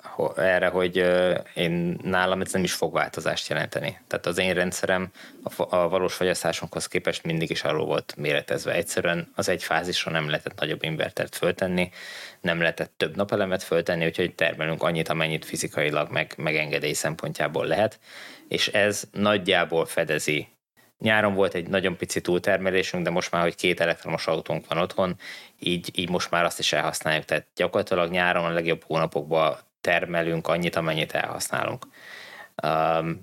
Ráadásul most nálunk is előjött már idén ez a, ez a probléma a, a túlfeszültséggel, emiatt uh, mielőtt felszerelt ezt az új volt töltőt, ezelőtt nálam is visszaesett a, a termelés, tehát még csak annyit se termeltünk, úgyhogy nálunk igazából ez nem fog változást jelenteni. Persze tudom, ez egy speciális helyzet, de, de ez van. Szóval még egy utolsó felvetést, inkább mint kérdést beolvasnék a olvasunk leveléből. Szintén ezen a vonalon, hogy kapcsoljuk le, termeljünk túl, vagy terheljük túl, vagy akármi. Én most azon gondolkodom, hogy eladományoznám a feleslegemet. Biztos lenne, aki rám szorul, főzze be nálam a lekvár, töltse fel a fúróját, porszívozza ki a kocsiját, töltse a rollerét, stb. Lehet, hogy ő pont ezzel az árammal nem fogja átlépni az éves rezsicsökkentett kótáját, és így ezen mindenki jobban jár. Esetleg kihúzni egy vastag kábelt a kerítésen túl, és amikor be van kapcsolva, akkor használja bármi. Ebben van bármi, ami nem legális? Esetleg iskolának, önkormányzatnak adományoznám, hogyha ez technikailag megoldható. Igen, olvastunk sok ilyet, hogy átdobom a hosszabbítót a szomszédnak, és ő inkább a helyet, hogy 70 forintért venne, nekem fogadni 20 forintot, ami nekem négyszerese az 5 forintos átvételi árnak. Azt kell mondjam, hogy ezek mind illegálisak, a saját telekhatáron kívülre nem vezethetek szabályosan egy hosszabbítót, amit valaki más használ. Nyilván itt ugye el lehet gondolkodni, hogy mekkora a lebukás veszélye, de attól még ez szabálytalan. Nyilván tehát elég lesz egy, egy elektromos tűz a szomszédnál, és akkor egyből ki fog derülni, hogy hoppá, honnan is jött az az áram. Uh, igen, ez így necces. Van ebbe egyébként Bizt... valós kockázat, ugye nem tudod, hogy mit köt rá a szomszéd, tegyük fel a szomszédhoz jön egy villanyszerelő bármit házon belül karbantartani, lecsapja a villanyórát, annak tudatában nincs áram, elkezd dolgozni rajta, és a tőlem átlogatott kábelem meg hopp, mégis valami áram alatt lesz, és akkor kész a baj. Igen, ez, ez abszolút jogos, de ugye erre az eladományozás dologra, meg a rászorulóknak való átengedésre ugye láttunk példát, Laci írt erről cikket néhány héttel, hónappal ezelőtt, hogy Ausztráliában ezt rendszer szinten kezelik, hogy a, azokban az időszakokban, amikor egyébként is negatív vagy, vagy nulla lenne az áramára, akkor a rászorulók ingyen kapják meg ezt az áramot, akik társadalmilag, vagy ez, erre rászorulnak. Tehát, hogy ezt, ezt meg tudják oldani olyan társadalmakban, ahol egy kicsit előrébb tartanak a gondolkodásban. Jó, ha nem marad bennetek már egyéb a napelemek kapcsán, Nagyon szerintem nagyjából egy, nagyjából egy órája beszélünk róla, azért legyen más is a mai villanyórában.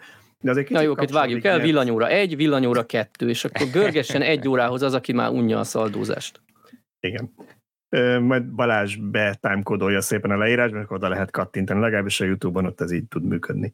Szóval ugye a villanyautók kapcsán is el szoktuk mondani, hogy ez nyilván a legjobb, hogy otthon töltöd, tehát így össze tudom kapcsolni a két témát, és azért egyre többen vesznek villanyautót, akinek otthon van napeleme. Felmerül az a kérdés, hogy hát ugye mégis mennyibe kerülnek ezek az elektromos autók, mert gyakran azt a kommentet kapjuk, hogy hát nyilván a villanyautókat csak ilyen szupergazdagok tudják megengedni maguknak, meg ezt szorgalmazzuk, amikor erre a magyaroknak nincsen pénze. És hát most a YouTube-osok látják, hogy én beraktam ja, az általam ismert... Mutogasd. A saját automat raktam be, igen. Ez az általam ismert egyik legdrágább villanyautó, amíg a Rolls-Royce-nak nem jelenik meg legalábbis a villanyautója az ősszel, addig ez a legdrágább villanyautó. Annyira drága, hogy az árát még nem is tudjuk szerintem. Ez a Mercedes EQS SUV-nak a Maybach verziója én amikor a cikket erről írtam, Tibor akkor tesztelte a polgári Mercedes EQS SUV-t, ami potom 75 millió forintba került abban a konfigurációban, ami nála volt, és azt úgy írtam a cikket, hogy hát nem is gondoltam, hogy a Tibor ilyen köznépi autóval jár, mert hogy ez a Maybach verzió, ez akár a duplájába is kerülhet, ezt lehet róla tudni, nem tudom, mi lett a vége az árának, de szóval csomóan azt gondolják, hogy hát a villanyautó az ilyen, hát ha nem is 80-100 millió, de hát 40-50 millió forint, aztán sírnak itt a szaldóval, nem, hogy megveszi a 40-50 milliós autót, és akkor nekem kéne sajnálni, nem tudja szaldóval tölteni. Na most ez azért azért egy érdekes álláspont, mert valószínűleg így gondolja, hogy nem tudja, hogy villanyautót tudsz már venni ma használtan 2 millió forinttól, amivel nyilván nem Hannoverbe fogsz minden nap elmenni, mert azt nem igazán fogod kényelmesen megtenni benne. Kicsi autó, meg kicsi az akkumulátora, meg régi is, de például ez a Peugeot jön, amit látsz, ez Magyarországon ma a legdrágább, legolcsóbb, bocsánat, legdrágább, legolcsóbb olyan villanyautó, aminek azért van legalább négy ajtó, legalább négy ülése, tehát nem valami kis mopedautó, és egy ilyet már két millió forintért meg lehet venni, ami arra teljesen jó, hogy valaki második autónak használva mondjuk az agglomerációból bejárjon a városba dolgozni, elvigye a gyerekeket jobbra-balra, Nyilván nem biztos, hogy egyetlen autónak jó, hogyha valaki nagyon sokat utazik hosszú távokon, de két millió forintért meg lehet venni, és lehet napelemmel tölteni otthon. Na de miből telik valakinek villanyautóra? Ezt nem is mi válaszoltuk meg, hanem még nem is feltétlenül a mi olvasóink, hanem a villanyautósok, villanyautós tippek és kérdések Facebook csoport tagjai közül, illetve de azóta már a mi olvasóink is megválaszolták, mert valaki névtelenül feltette ezt a kérdést, hogy miből telik valakinek elektromos autóra, amire meglepő módon sok értelmes választ kapott. Én amikor láttam, akkor elröhögtem magam ezen a kérdésen, hogy na most itt aztán mindenki el fogja küldeni a fenébe, hogy mit akarsz te mások sebében turkálni. Nagyon sokan ezt meg is tették, de annál többen válaszoltak értelmesen, és, és emberszámba vették úgymond a kérdezőt. A kérdező egyébként hozzátette, hogy, hogy ő ő neki nem futja rá. És hát nem életvezetési tanácsokat, vagy nem csak azt kapott, hogy akkor így változtass az életeden, hogy neked is fussa, hanem nagyon jó példa ez a két milliós Peugeot Ion, hogy írta valaki, hogy futárkodni megvettem a lehető legolcsóbb villamos, villanyost, akkor 2,2 millióért. Igaz, hogy télen csak kb. 70-80 kilométert ment el, de napi egy ebédszünet közbeni töltéssel tudtam vele 8-10 órát dolgozni. A kollégáim fizettek 80-100 ezer forint környékén havonta benzinre, nekem meg pár ezer forint volt a havi töltés. Szóval nekem egy 15-20 éves hagyományos sokkal drágább lett volna. Itt egy remek példa, hogy, hogy telhet valakinek észszel gondolkozva is. Nagyon, én, nagyon én sok... azt, igen, mond. Azt akarom csak kapcsolni, hogy én ott, nekem ez itt összekapcsoljuk olyan szempontból fejemben, hogy szerintem akik napelemet telepítenek, vagy villanyautót vesznek, vagy esetleg mindkettőt, olyan szempontból hasonlítanak egymásra, hogy hogy teljes megtérülésben gondolkodnak, tehát azt nézik meg, hogy neki valami hosszú távon hogy éri meg, hogy nem éri meg. Én ugye a saját példámmal láttam, hogy a Tesla-nak az applikációja kiírja, hogy a havi magyar átlagos benzinárakhoz képest, mert azt így monitorozza, és megnéztem, tényleg pontosan tudja, a otthoni áram ára, amit én 70 forintra állítottam, csak hogy korrekt legyen összehasonlítás, a legdrágább otthoni áramot állítottam be, mennyit sporoltál meg, és nekem az elmúlt 12 hónapra 570 ezer forint megtakarítást ír. Ami nem azt jelenti, hogy akinek másfél millió forintja van autóra, azt tudott volna venni egy 15 millió forintos autót, de azt jelenti, hogy ha én 5 évig megtartom ezt az autót, akkor nekem ez annyiba került használni, mint egy új Skoda Octaviát vettem volna. És ez most nem a Skoda Octavia ellen szól, csak az a legnépszerűbb autó volt jó ideig, lehet, mindig a magyar új autópiacon. Az egy nagyon standard, ilyen középkategóriás autó, senki nem gondolja fényűzőnek, és az én Teslám egy öt éves használat alatt annyiba fog kerülni, mintha egy öt évvel korábban egy Skoda Octaviát vettem volna. Hát sajnos ma már ott tart a Skoda Octaviáknak az ára is, hogy meggondolandó, hogy a volt Teslát vegyen az ember, mert valószínűleg kifutja körülbelül hogyha hasonlóan felszerelt. Igen, mostani árakat nem tudom, bocsáss, mert nekem még 10 millió forint körül jár van az Octavia, lehet, hogy már többe kerül. Vagy 10 millió az alapmodell, de az nem a 320 erős, most mint ami a modell. Octaviát nem tudom, de néztem kombikat most az MG5 teszt kapcsán, ami, ami volt nálunk, és amiről megjelent teszt és néztem, hogy ezek a középkategóriás, tehát az Octaviával azonos kategóriájú, vagy, vagy, vagy egy picit annál talán kisebb, mert az Octavia elég jól meghízott mostanában, kombik, azok ilyen 12 millió környékén indulnak a legalsóbb motorizáltsággal, a legkisebb felszereltségi szinten, és nem kell nagyon erőlködni ahhoz, hogy egy 15 milliós árat összehoz egy ilyen kombinált, tehát hogy az, az egy ilyen közepes motorizáltságú, közepesen felszerelt modell. Ezzel egy másik tipikus választ meg is adtatok ennél a cikknél. Ha megkérdezzük azt, hogy miből van valakinek mondjuk 15-20 millió egy új elektromos autóra, akkor kérdezzük meg azt is, hogy miből van valakinek 15-20 milliója egy új benzines vagy dízel autóra, ami nem egy kis autó kategória, hanem egy közép vagy felső közép kategóriás autó. Ugyanúgy feltetjük a kérdést. Tehát aki vesz most egy új Volkswagen Passatot, az vehetne akár egy elektromos autót is, pusztán döntés kérdése. És még egy nagyon-nagyon gyakori, tipikus választ ki kell emelnem, mert ez tényleg annyira gyakran előfordult, hitelből. Nagyon sokan úgy gondolkodnak, hogy eddig elköltött 100-150 ezer forintot üzemanyagra és parkolásra, mert az egy komoly tétel sokaknak, akik a belvárosban fizetősövezetben laknak, dolgoznak, és most ehelyett ő úgy dönt, hogy a hagyományos autóját, ami mondjuk ér 4-5 millió forintot, azt bedobja a kezdőrészletnek, felvesz egy hitelt, hát főleg felvet még a mielőtt 20%-ra dagadtak a hitelkamatok, de mindegy, nem lesz ez reméljük mindig így. Szóval felvesz egy hitelt, és valójában ugyanannyit vagy kevesebbet fizet az elektromos autó törlesztő részletére is töltésére, mint az előző autója tankolására és parkolására fizetett. Mi a különbség? Egy modernebb, komfortosabb, több szolgáltatást nyújtó, tisztább üzemű autóban ülhet, és ne felejtjük a maradványértéket, ha ő megtartotta volna az akkor 4, millió, 4 milliót érő autóját további 5 évre, akkor annak nulla közelébe csökken az ára, ellenben ha vett egy 10 milliós autót, azt mondjuk 4-5 év alatt törleszti, és ott úgy dönt, hogy cseréli, eladja, a másikat vesz akármi, nyilván dönthet úgy, hogy megtartja, de ha tegyük fel, eladja, akkor ott nem egy nulla forint közeli értékű autója van úgy, hogy a rendszerbe igazából nem tett plusz pénzt, mégis ott neki ott lesz egy nem tudom, 5-6-8 akárhány millió forintot érő elektromos autója 5 évesen. Ami meg fogod kapni, hogy nem nulla forint értékű az az autó az 4 éves korában, mert hogy azt még mindig majd 2 millió forintért el lehet adni, vagy két és félért. Oké. Okay. Igen, én egy ismerősömmel számoltuk ki a héten, ő innen a környékről jár be Budapestre dolgozni, és új munkahelye van, és kiszámoltuk, hogy mennyibe kerülne ez neki, hogyha nem elektromos autóval járna.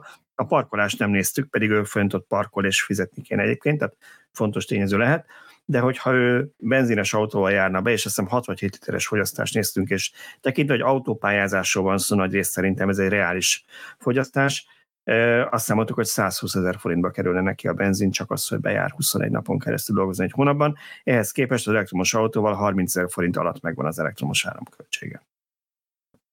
És akkor még az olajcseréről nem beszéltünk, ami mondjuk évente kétszer lenne.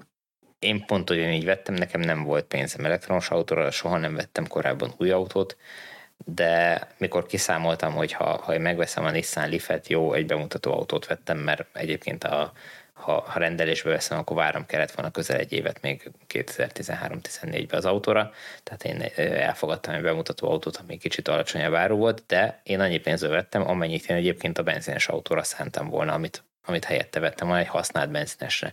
És a különbséget az pedig hitelből, leasingből finanszíroztam, és így jött ki a havi törlesztő részlet meg ára már együtt, annyira, mint amennyi a benzinköltségem volt, vagy talán egy picit kevesebbre, és akkor ugye még nem volt uh, ingyenes parkolás. És aztán kifutott a törlesztés, és oda jutottál, hogy amit megspóroltál az elektromos autón, abból vettél egy elektromos BMW-t.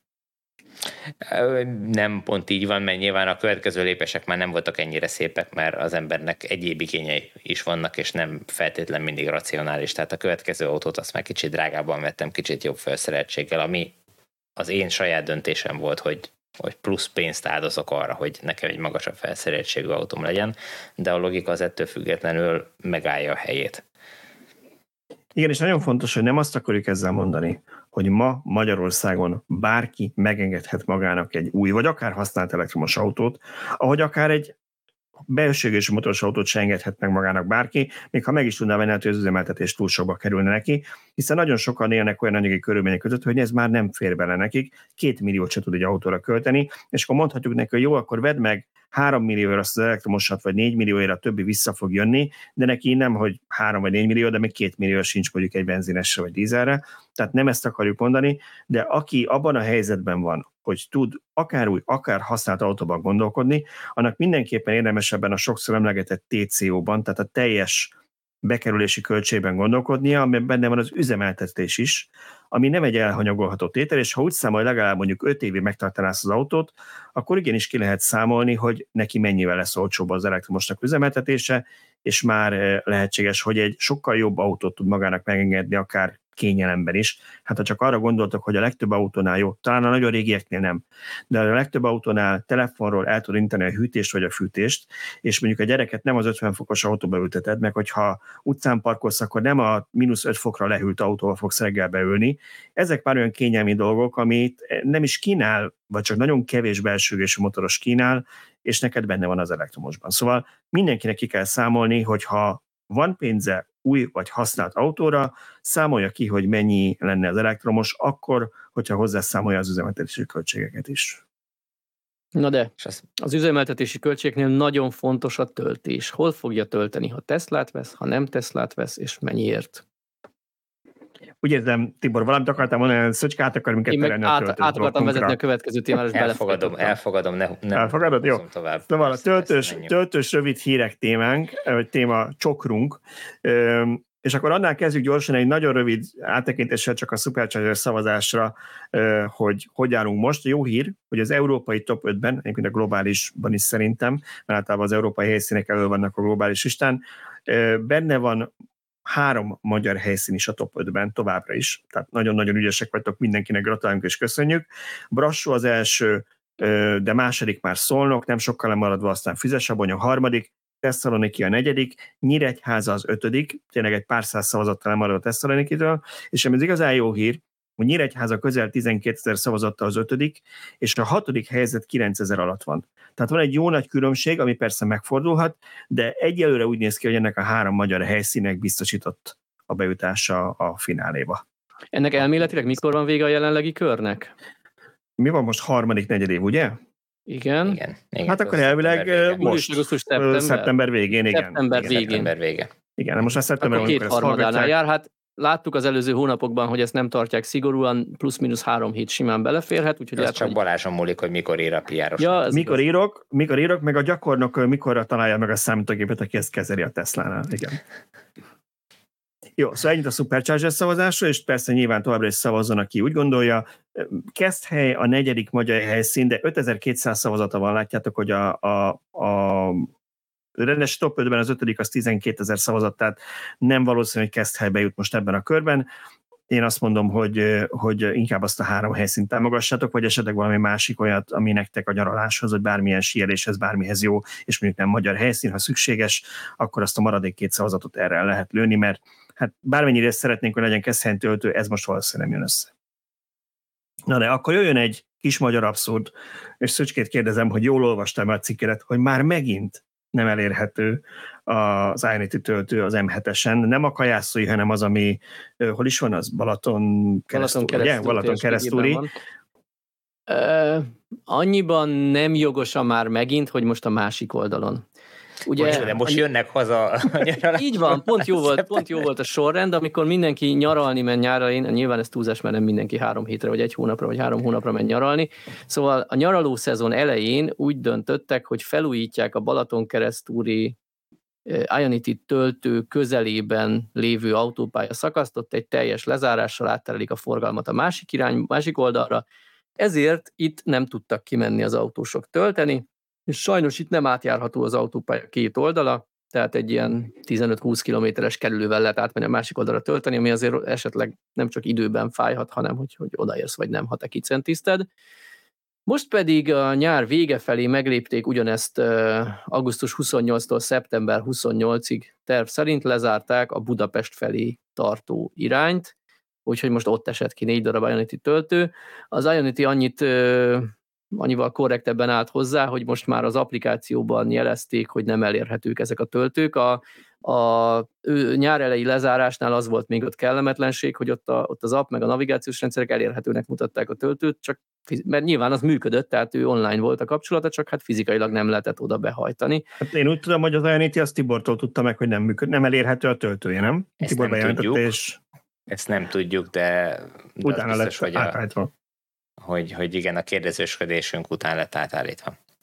Mindegy, ezúttal legalább ennyivel jobb a helyzet, hogy a navigáció az nem tervez ezzel a töltővel, de ha valaki navigáció nélkül fejből tudja, hogy ott van egy töltő, egy négy, négy állásos Ionity, akkor ő lehet, hogy oda, oda tervezne hazafelé tölteni, ha Úgy nem érted, hogy a, a, a, a PayPass kártyás villanyautósok?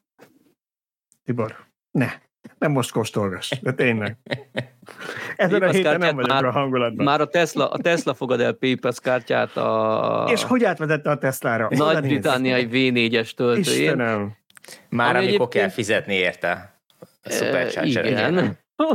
Sziporkázik mindenki. Zseniális. Mert Na. volt egy nap, amikor 17 órán keresztül reggel 9-től éjfélig újra ingyenes volt a Supercharger, nem csak Magyarországon be is dugult fut, meg nem csak fut, hanem egész Európában, mert tíz éve van jelen a Tesla Supercharger, vagy volt jelen a Tesla Supercharger hálózat augusztus 28-án Európában, és ennek örömére a Tesla adott egy ajándékot. A Facebookon sok kommentelő találgatta, ti mit gondoltok erről, hogy ez csupán egy gesztus volt, vagy teszteltek is valamit, hogy hogy bírja a hálózat ezt a terhelést, vagy valami. Volt ilyen hátsó szándékuk? Hát, hát fogalmam sincs, de nem rossz ötlet. Az Szerintem volt igazából a gáláns ajánlat egyébként. Promó volt. Lehet, reklámnak sem utolsó, még ha sok energiát el is, vagy ki is kell, hogy erre fizessenek. De az volt az igazán gálás ajánlat, hogy ugye számos nyugat-európai országban már nem csak Teslások tölthetnek, hanem bármilyen típusú CCS-es autó, és én erre kíváncsi voltam, és megnéztem az applikációban, mert az enyém még mindig tud nem Tesla töltést indítani, és igen, nekik is ingyenes volt. Tehát odaállhatott hmm. valaki egy bármilyen autóval, a konkurenciától, és ő is ingyen kapta a Tesla töltőn az energiát. Ez hát, tényleg, tényleg jó. Ez, ez, ez korrekt, igen. Meg hát nagyon jó reklám nekik. Az, hogy itt megnézték azt, hogy ezek hogy működnek tényleg igazi stressz alatt ezek a hálózatok, és hogy, hogy mennyire okoz ez fönnakadás, hogyha sokkal-sokkal több autót kell kiszolgálni, és meg tudják nézni azt, hogy mennyire lehet megnyitni ezeket a, ezeket a töltőket. Most például, hogyha Magyarországon sziget azt látták, hogy még így se tehet meg így, hogy teljesen ingyenes volt, és még így is volt szabad töltő, akkor az azt jelenti, hogy bátran meg lehet nyitni a... Igen, de tudod, itt ugye nem voltak, én úgy tudom, hogy Magyarországon csak a tesztások tudták használni a töltőket. Igen. Tehát azokban az országokban nyílt meg ingyen mindenkinek, ahol eleve meg volt nyitva mindenkinek. Világos, Igen, de Magyarországon a csak a teszlások nem tudták megtölteni a teszlások Magyarországon az ingyenesség ellenére se a Sziget-Szent Miklósi töltőt, amikor december délután ránéztünk, hát, akkor nem voltak annyian, hogy tele legyen. Igen. Így Igen. van. Akkor az azt jelenti, hogy azt a töltőt, ha másikat nem is, de azt a töltőt, azt meg lehet nyitni bátran. Mert... Nyugod, igen, igen. elegezed van, nyugodtan meg lehet nyitni. Én, én szándékosan gondoltuk... csináltam egy kis körképet, ilyen délután 5-6 körül, amikor a legtöbb ember megy haza munkából, és amúgy is megáll beváston az Osannál, vagy akárhol, és, és hogy hogy állnak a töltők. És azt tapasztaltam, hogy Kelet-Magyarországon ilyen 6-7 szabad volt a 8 8-ból, tehát mondjuk Debrecen, Miskolc, Török Bálint is fut elesett, ott ilyen 5-10 perces sorakozást írt az applikáció, Sziget-Szent Miklóson viszont a 20-ból ilyen 6-8-10 az szabadon volt, és erre mindenki mondaná, hogy persze a magyarok rögtön rárepültek, nem csak a magyarok, felgörgettem én északra meg nyugatra is, Bécsben, nem tudom, Németországban rengeteg olyan töltőt láttam, ahol 5-10-20 perces várakozást írt a Tesla applikáció, és ugye ne felejtjük, hogy ott, a, a ott élő magyarok biztos ott is rácuppantak. És azért ne feledjük, hogy itt nem csak annyit kell várnod pluszban, ha teltház van, hanem ilyenkor kisebb teljesítménnyel megy a töltés is. Tehát ha te odaállsz és azt várod, hogy 120 kW-tal fogsz tölteni, akkor lehet, hogy csak 50-60-nal fogsz a teltház miatt azután, a V2-eseknél. hogy 10 perceset sorod. A, v- a hát a V3-ason nem... sincs meg a, a full teljesítmény, hogy mindegyik csúcson mehessen, tehát valami kis csökkenés ott is én úgy, úgy képzelem, vagy úgy gondolom, hogy lehet. Igen, lehet, de kisebb, sokkal könnyebb de... kiegyenlíteni a, uh-huh. a különböző oszlopok között itt, mert ráadásul a V3-asok, azok, az osz, a, a dobozok is össze van, szekrények is össze vannak kötve nagy feszültségű DC kapcsolaton keresztül, uh-huh. tehát hogy egymásnak is, hogyha mondjuk van az egyik négyes blogban van négy autó, ami már majdnem föltöltött, és ők nem használják el a, a nekik szánt, mit tudom én, 400 kW-os teljesítményt, hanem csak abból a 200-at, uh-huh. akkor 200-at át tudnak adni annak az oszlopnak, ahova beállt négy üres autó, és akkor ott meg nem uh-huh. 400 lesz, hanem 600 a, arra az időszakra. Oké, okay, hogy tehát akkor a négyes blokkban odaálljatok, ahol Dacia springál. Ja. De Szöcskének abban igaza van, hogy valóban a, tehát a V3-asoknál sugodnők, hogyha mondjuk van a 20 20 darab V3-as 5 Sziget-Szent Miklós alatt nincsen 20x250 kW teljesítmény. Igen, erre gondoltam. De ugye ott azért azzal tudnak játszani, hogy nem fog 20 autó pont egyszerre beállni nullával, hanem azért mindenki más töltöttség érkezik, Igen. és lehet, hogy eleve nem tud mondjuk 50-nél többet felvenni. Mert Igen, a V3-asnál jobb a helyzet ilyen szempontból, de azért ott is tapasztalható lassulás a teltházban. Én azon gondolkodtam, hogy, bocsánat, csak annyi, hogy, hogy, hogy ugye ez hogy, hogy, hogy jött ez a hír? Hogy kaptunk mindenfajta információkat, én is kaptam, Szöcske is kapta Teslásoktól, hogy, hogy nézd, nézd, látod mi van, hogy ez szándékos, hogy valaki, ezt azt hiszük, hogy valaki valamit elszúrt, vagy rendszerhiba van, és nullát ír kivétlenül napközben, a csúcsidőszakban, a töltésre, és akkor mindenki elkezdte megosztani, meg beszélgetni, aztán egyszer csak egy 10 óra 30-kor, tehát még csak a nap közepén a Tesla küldött egy sajtólevelet mindenkinek körülbelül, ami nagyon ritka, mert általában nem létező a sajtó, sajtósuk, tehát nem nagyon szokott úgy kommunikálni, de most kiküldték. Na de már eltelt egy kis idő. És arra gondoltam, hogy most két lehetőség van.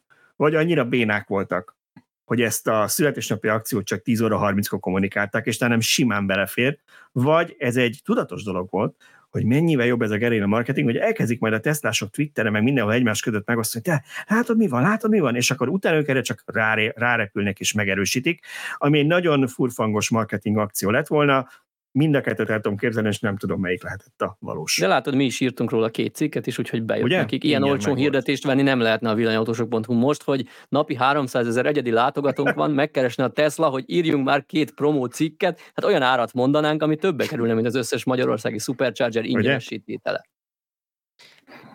Nyilván, viszont nem. amit akartam mondani, hogy, hogy délelőtt volt valaki, aki nekem készített fotókat foton, én megkértem, uh-huh. hogy, hogy csináljon olyan fotót illusztrációnak, ahol sorakozás van a, a töltőn, és hiába jöttek sorba az autók, gyakorlatilag a 12 állásos töltőnél délelőtt nem sikerült sort generálni, mert mire jött a következő autó, mindig felszabadult egy hely. Tehát ez nagyon jól mutatja, hogy rengeteg sok autót ki tud már 12 állás is szolgálni, hogyha ha ott a rendelkezésre áll megfelelő mennyiségű energia, főleg a, a V3-as töltőkön.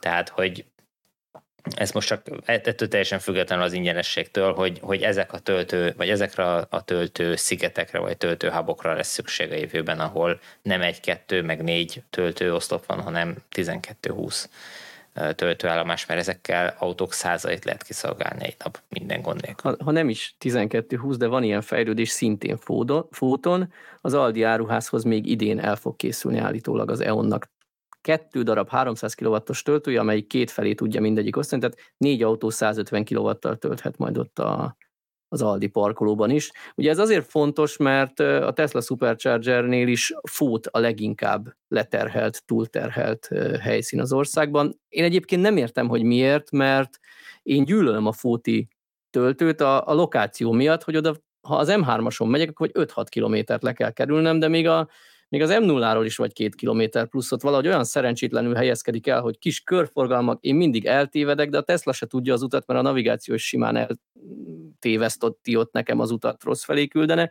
de valamiért az emberek rajtam kívül mindannyian szeretik, és nagyon sokan járnak ide tölteni, úgyhogy valószínűleg az EON töltő és népszerű lesz, még ha duplájába is kerül rajta a töltési díj, mint a Tesla Superchargeren. Hát és ha, ha tippelnem kellene, akkor valószínűleg a Mobility is a, a CEF2-es pályázaton elnyert pénzből az egyik töltőszigetét valószínűleg ott fogja az Osan áruháznak a parkolójába építeni, hiszen ott már megvan a helyszín, megvannak a töltők, elég csak fölfejleszteni a, a hálózati csatlakozást, és oda lehet rakni a hasonló 300 kW-os töltőiket, tehát akkor már egyéb autók töltésére is lesz ott megfelelő mennyiségű töltőoszlop.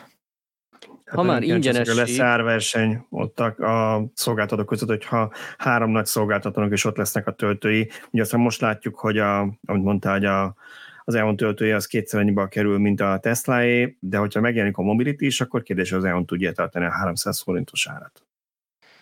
Hát az EU Mobility között hamarabb, ha megnyitja a Tesla, az lesz egy nagyon izgalmas kérdés, uh-huh. bár pont a Fóti helyszín cáfol rá Magyarországon arra, hogy elég ez a 12 állás oda. Igen, Talán, valószínűleg Fótot és Törökbántot nem fogják megnyitni.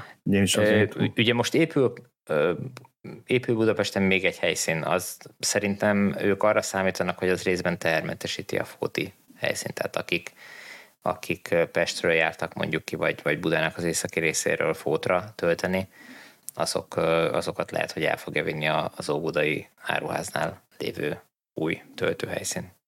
Meg egyébként Füzesabony is fogja, ha megépül, ami most jól áll a szavazáson, mert azért sokan az M3-as felé haladva is fóton töltenek, mert hát az az utolsó helyszín Miskolc és Debrecen uh-huh. felé, ha nem érnek oda, akkor kénytelenek fótra bebumszlizni, mint én is halakókocsival megyek az X-el, és Füzesabony baromi jó lesz ilyen szempontból.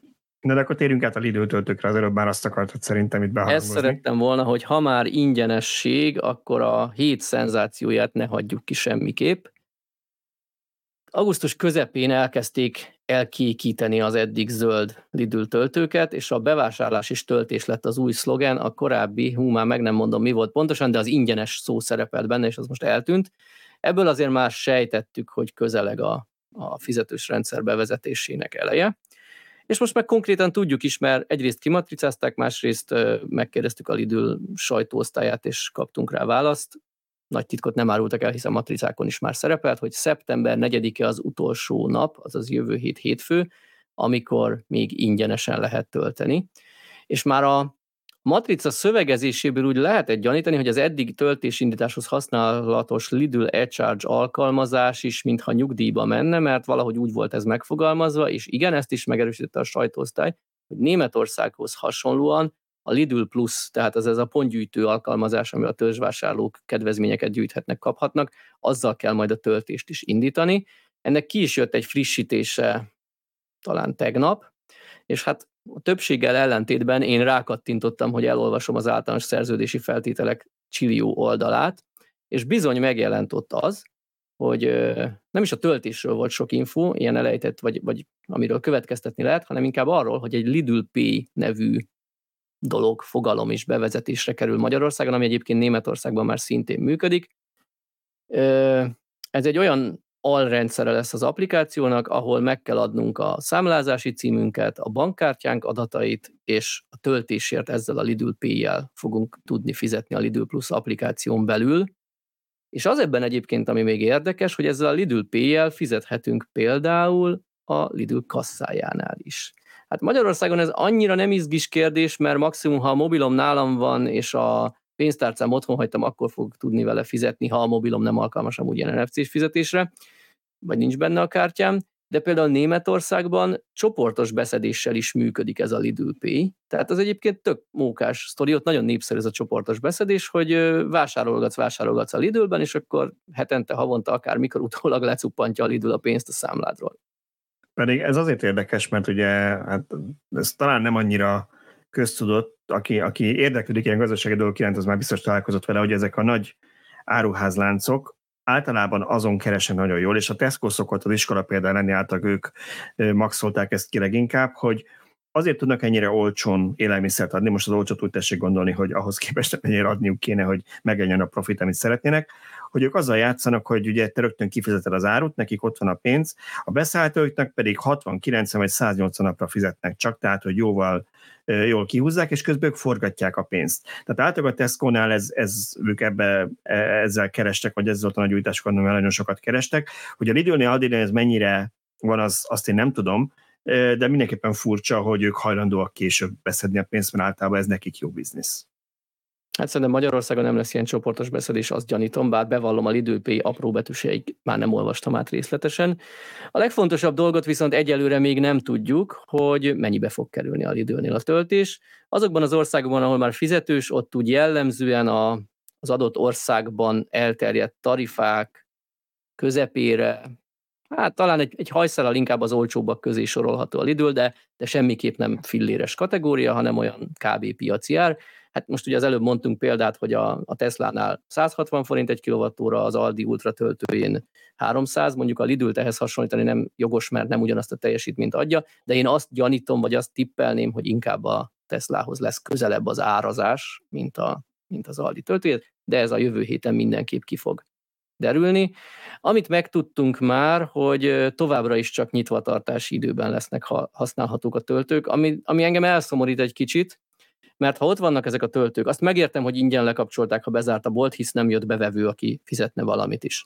Na de ha most, hogy már fizetni kell érte, és feltehetőleg nem piaci ár alatt fogják értékesíteni az elektromos energiát, tehát a minimális is, de hasznot fog termelni ez a töltő. Én személy szerint nem értem, hogy a szomszédos társasházban lakókat miért nem lehet azzal segíteni, hogy ott tölthessenek mondjuk éjjel, sok Lidl áruháznál még mindig AC töltő van, tehát ott ha a vásárlás 20 percére töltök, azzal nem sok energiát kapok a legtöbb autótípusba, de ha mondjuk ott hagyhatnám este záráskor, és értemehetnék reggel nyitáskor, akkor az alatt fel is töltene az autóm, korrekt árat fizetnék, ha olyan lesz az árazás, és így mondjuk egy panellakó is bátrabban válthatna elektromos autóra. Sajnos ezt nem lépik meg. Kommentelőktől kaptunk egyébként ilyen észrevételeket, hogy lehet, hogy azért, mert így például nem kell nekik éjszakára ügyfélszolgálatot fenntartani. A parkolók a legtöbb helyen ki van matricázva, vagy nagyon sok helyen ki van matricázva, hogy csak az üzlet nyitvatartás idejében hajthatsz be, tehát nem kell ezen a rendszeren változtatni. Lehet, hogy ennek van valamilyen biztonsági oka. Hát nem tudom, szerintem, tehát nekem, nekem is nagyon furcsa az, hogy tehát még azt sem tartanám magyarázatnak, hogy mondjuk alacsonyabb áram vagy közelbeszerzési áron adják, mert akkor mondják azt, hogy nyitvatartási időben olcsóbb az ár, láttunk már ilyet, hogy időszakosan, ugye más a Tesla-nál is Magyarországon kívül ugye más árak vannak, hogyha a csúcsidőn kívül vagy, mondják azt, hogy este 9 után meg többe kerül, vagy más a tarifája, és a parkolóik még csak sorompóval sincsenek lezárva, ezek teljesen bejárható parkolók. Nekem is nagyon fura, és, és kicsit abszurd ez a helyzet, hát reméljük, hogy változni fog a jövőben.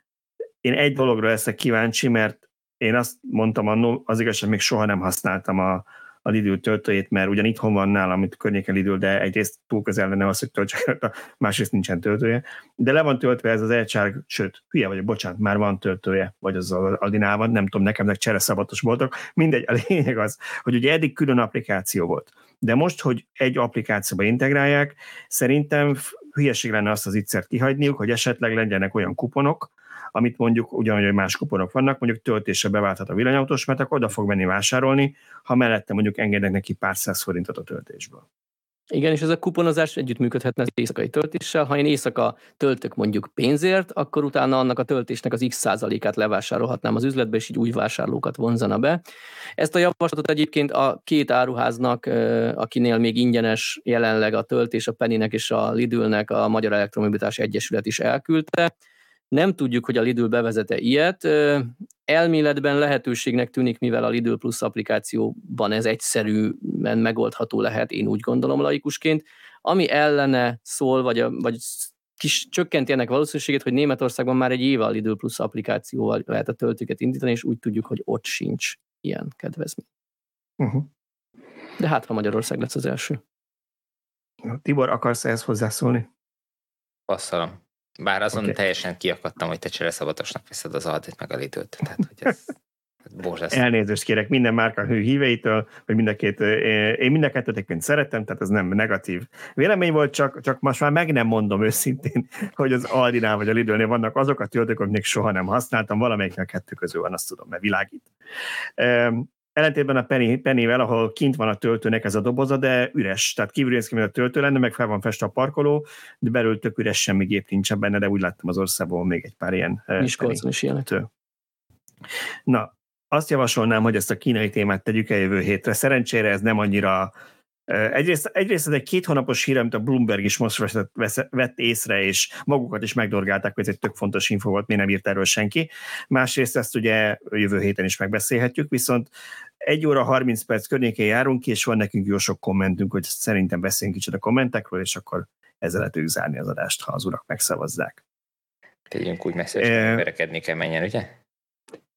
Igen, hát, igen bár még nem, nem tudom, ugye negyed hat, ezt nem látják a hallgatók, és este hat órától a mai napon Alsó Zsolcán meghallgatás vagy tájékoztató a legújabb akkumulátor feldolgozó üzem kapcsán, és mivel ez nekem nincs messze tizen pár kilométer, gondolkodom rajta, hogy elmenjek, de bevallom, egy kicsit be vagyok tojva, mert ugye ott lesznek felállított emberek, akik az akugyártás ellen jönnek provokálni, tüntetni, akármit csinálni, felszólalni.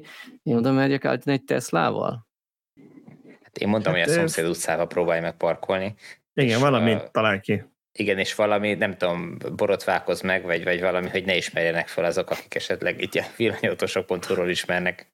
Vagy tegyél fel még egy nagyobb szakállat, és, és mondjuk valami sapkát még pluszba. E, jó, ezt majd akkor beszámolsz jövő héten róla, hogy ha elmentél, hogy mi, hogy mi, mit, e, mi történt Most ott, meg megvertek el az meg kiderül. A kommentjeink között én első helyre beraktam az FSD 12-t, ez a Tesla önvezetés kapcsán, de szerintem erről Tibor amúgy is szeretett volna beszélni, és erről tudunk többet beszélni, én ezt is elraknám jövő hétre, jó? Mert szerintem ez valószínűleg megér többet az önvezetésnek ez a kiépítettsége, vagy az, az új rendszere, mint, mint hogy egy, egy percben elintézzük. Úgyhogy akkor beszéljünk a Cressről, mert az, a hallgatók engem kresszre tanítottak, amit nagyon szépen köszönök mindenkinek. Ugye múlt héten arról beszéltünk, hogy engem bosszant, hogy amikor van egy autópályán mondjuk egy útfelújítás, vagy füvet nyírnak, sebességkorlátozás van, majd amikor ennek vége van, vagy vége kellene legyen, nincsen feloldó tábla. És gyakorlatilag a következő autópály csatlakozásig én azt mondtam, hogy hát akkor nekem most akkor ott 60-nal kéne mennem, senki nem megy annyival. Viszont az is kicsit veszélyes, ha én akkor felgyorsítok, mert lehet, hogy egy kanyarral később folytatódik ez a történet, és azért nem oldották fel. És egy olvasónk azt írta, hogy a Kressz szerint eh, lakott területen kívül egy kilométerenként meg kell ismételni a sebességkorlátozást, amit ő úgy értelmez, hogy ha ezt nem ismétlik meg, akkor fel van oldva, nem tudom, lehet.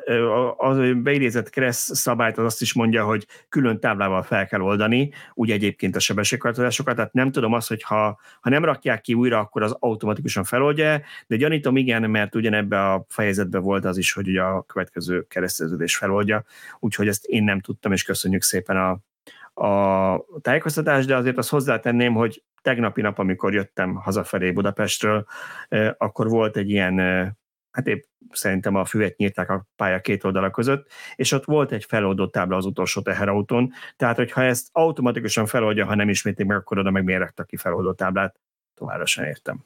Mert hallgatták a Villanyóra podcastet, és Lehet, ugye? ugye? Na, van. erre nem gondoltam. Ezt is elintéztük, Pipa. Igen, Azt hittem okay. az lesz a sztori vége, hogy jöttem, jöttem haza, és utána megnéztem a kilométer órát a, a, az végén, és utána levillogtam a kegyetlenül a BMW-st, amelyik még mindig 60-nal ment a feloldó táblát várva. Igen, Tibor, ez nagyon jellemző a BMW-sekre, hogy 60-nal mennek tovább. E, volt másik komment is, ezt gyorsan beolvasom, hogy a, a hallgatót meg mi zavarja ugyanebben a témában, ő azt mondta, hogy neki az a baj, hogy nem konzisztensek ezek a táblázások az útfelújításoknál. Azt mondja, hogy van olyan, ahol ugye az útkeresztődés feloldja az építési szakaszon ezt a korlátozást, viszont utána nem ismétlik meg. Tehát mintha nem tudnák róla, hogy feloldja, és mehetnél újra 130-al. De ott is látott, ahol 70-nel lehet menni, van egy útfelújítás, ezért leveszik 50-re, és aztán csak egy sima feloldó tábla van, de ott a sima feloldó tábla az, az új értelmezése szerint 50-re viszi vissza, nem 70-re, mert az lakott területen belül van, és ott ugye, ha nem ismétlik meg azt akár egy keresztülés után, hogy itt többen lehet menni, mint az általános szabály, akkor az általános szabály áll helyre, és persze senki nem 50-re gyorsít vissza, mindenki 70-re gyorsít vissza. Ez a hatos út Budafoknál, én ezt ismerem, szerintem többen ismerik, akik arra fel szoktak járni. Itt valóban ugye 70 lehet mindenki tudja, hogy 70 lehet végigmenni, mindenki 70-re fog visszagyorsítani, nem 50-re. Igen. Kivéve majd az önvezető autók, amelyek a táblák alapján próbálják. Na hát igen, ugye erről beszéltünk, hogy nem ártana ezeket odafigyelni, az autók ezt követnék, igen. Akku újrahasznosítás, jó pár kommentünk érkezett ezzel kapcsolatban. Volt egy nagyon-nagyon érdekes, amiről lehet, hogy sokat tudnánk beszélni, de próbáljuk meg röviden. Azt írta a hallgató, hogy jó, jó, jó, hogy most szét tudják szedni ezeket az értékes alkotórészeket, újra lehet hasznosítani, de ugye jelenleg az van, hogy hát viszonylag kevés ilyen akkumulátor van még, mert igazából a selejtet dolgozzák fel. Ugye ezek 20-30 év múlva fognak kiesni a forgalomba ezek az akkumulátorok, de vajon akkor értékesek lesznek még, értékesek lesznek-e még ezek az alkotóelemek, megírja majd akkor feldolgozni, mondjuk, hogy ha akkor már nem lítium akkumulátorokat használunk, akkor ki szeretné azt a lítiumot visszanyerni az aksiból? Én azt mondom, ez egy kiváló kérdés, de a legrosszabb az, hogy nem tudjuk rá választ, és szerintem nincs ember, aki ezt meg tudja mondani valószínűsíteni lehet. Én úgy tippelem, hogy ezekre akkor is, akkor is lesz szükség ezekre az anyagokra, ha másra nem az alumíniumra, meg a rézre biztosan. Most az nyilván megint egy másik kérdés, hogy csak ezért a két anyagért megéri majd szétszedni, begyűjteni és szétszedni ezeket a ezeket hát a kobaltot is, ugye a kobaltot is használják nagyon, ugye ez, ez a lakugyártás kapcsán jött elő, de meg a olajfinomítás, de más iparágakban is, Jó, ha jól tudom, az üveggyártásnál is használják. Ilyen mennyiségben nem biztos, Attól függ, mennyi akkumulátor lesz, igen. igen. De én, én abból indulok ki, hogy ugye száz évvel ezelőtt, amikor a savas akkumulátorokat bevezették, vagy mit tudom, mikor vezették uh-huh. be mhm. pontosan, de, de vagy mondjuk akkor terjedtek el.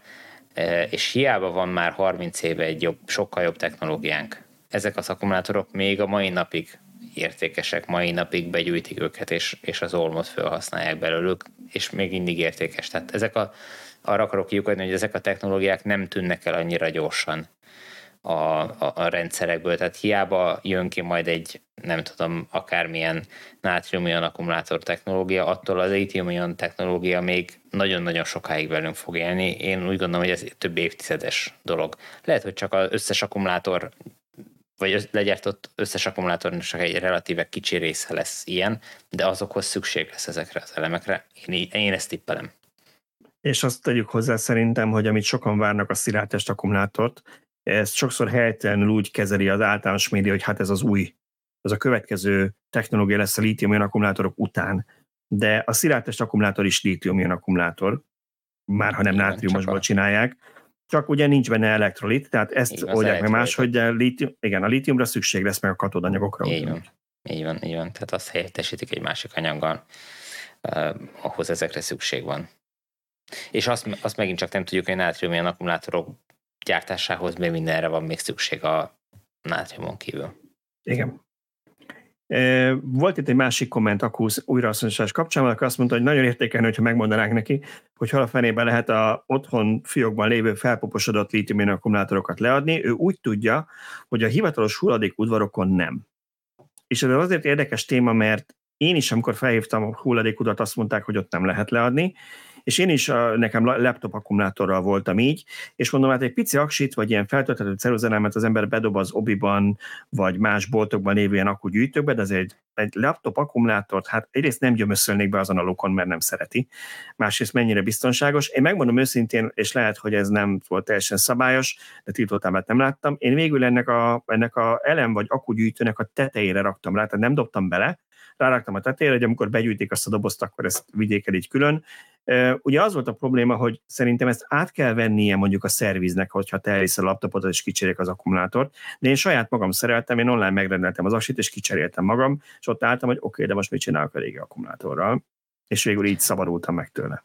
Nem akarlak elkeseríteni, de azt valószínűleg műszak végén, amikor takarították az üzletet, akkor, akkor a kollégina valószínűleg fogta, levette a tetejét annak a doboznak, és belevágta az akkumulátorot. Jó, oké. Okay. Abban a dobozban még jobb helyen van, reméljük, hogy nem a mellette lévő kommunálisba vágta vele, hogy valamelyik hülye ide tette ezt a műanyag darabot. Igen. Jó, szóval nem tudjuk, mert én is azt kaptam, én is azt gondoltam, hogy a hulladékudvarba le lehet adni, de én azt az infot kaptam itt a környéken, hogy nem lehet. Úgyhogy, hogy valaki tudja, hogy hol lehetne leadni, az szóljon. Szóljon, de mi is próbáljunk meg utána járni. Jó, meg, ha odaérek ma és nem lincselnek meg, akkor megkérdem. Bár ennek a cégnek is a közleményében külön kihangsúlyozták, hogy lakossági akkumulátorátvétel nem lesz a telephelyükön, ide a selejtet fogják szállítani a országban lévő ö, akkugyártó üzemekből. Jó, de akkor Igen, volt... meg, hogy, hogy ők mit tudnak róla, hogy, hogy egyébként a lakosságét hol kell adni, hogy kell adni át. Félek nem olyan hangulatú lesz ez a beszélgetés, de ha mégis, akkor megkérdem. Elnézést, lenne egy kérdésem, minek után mindenki egymást esett.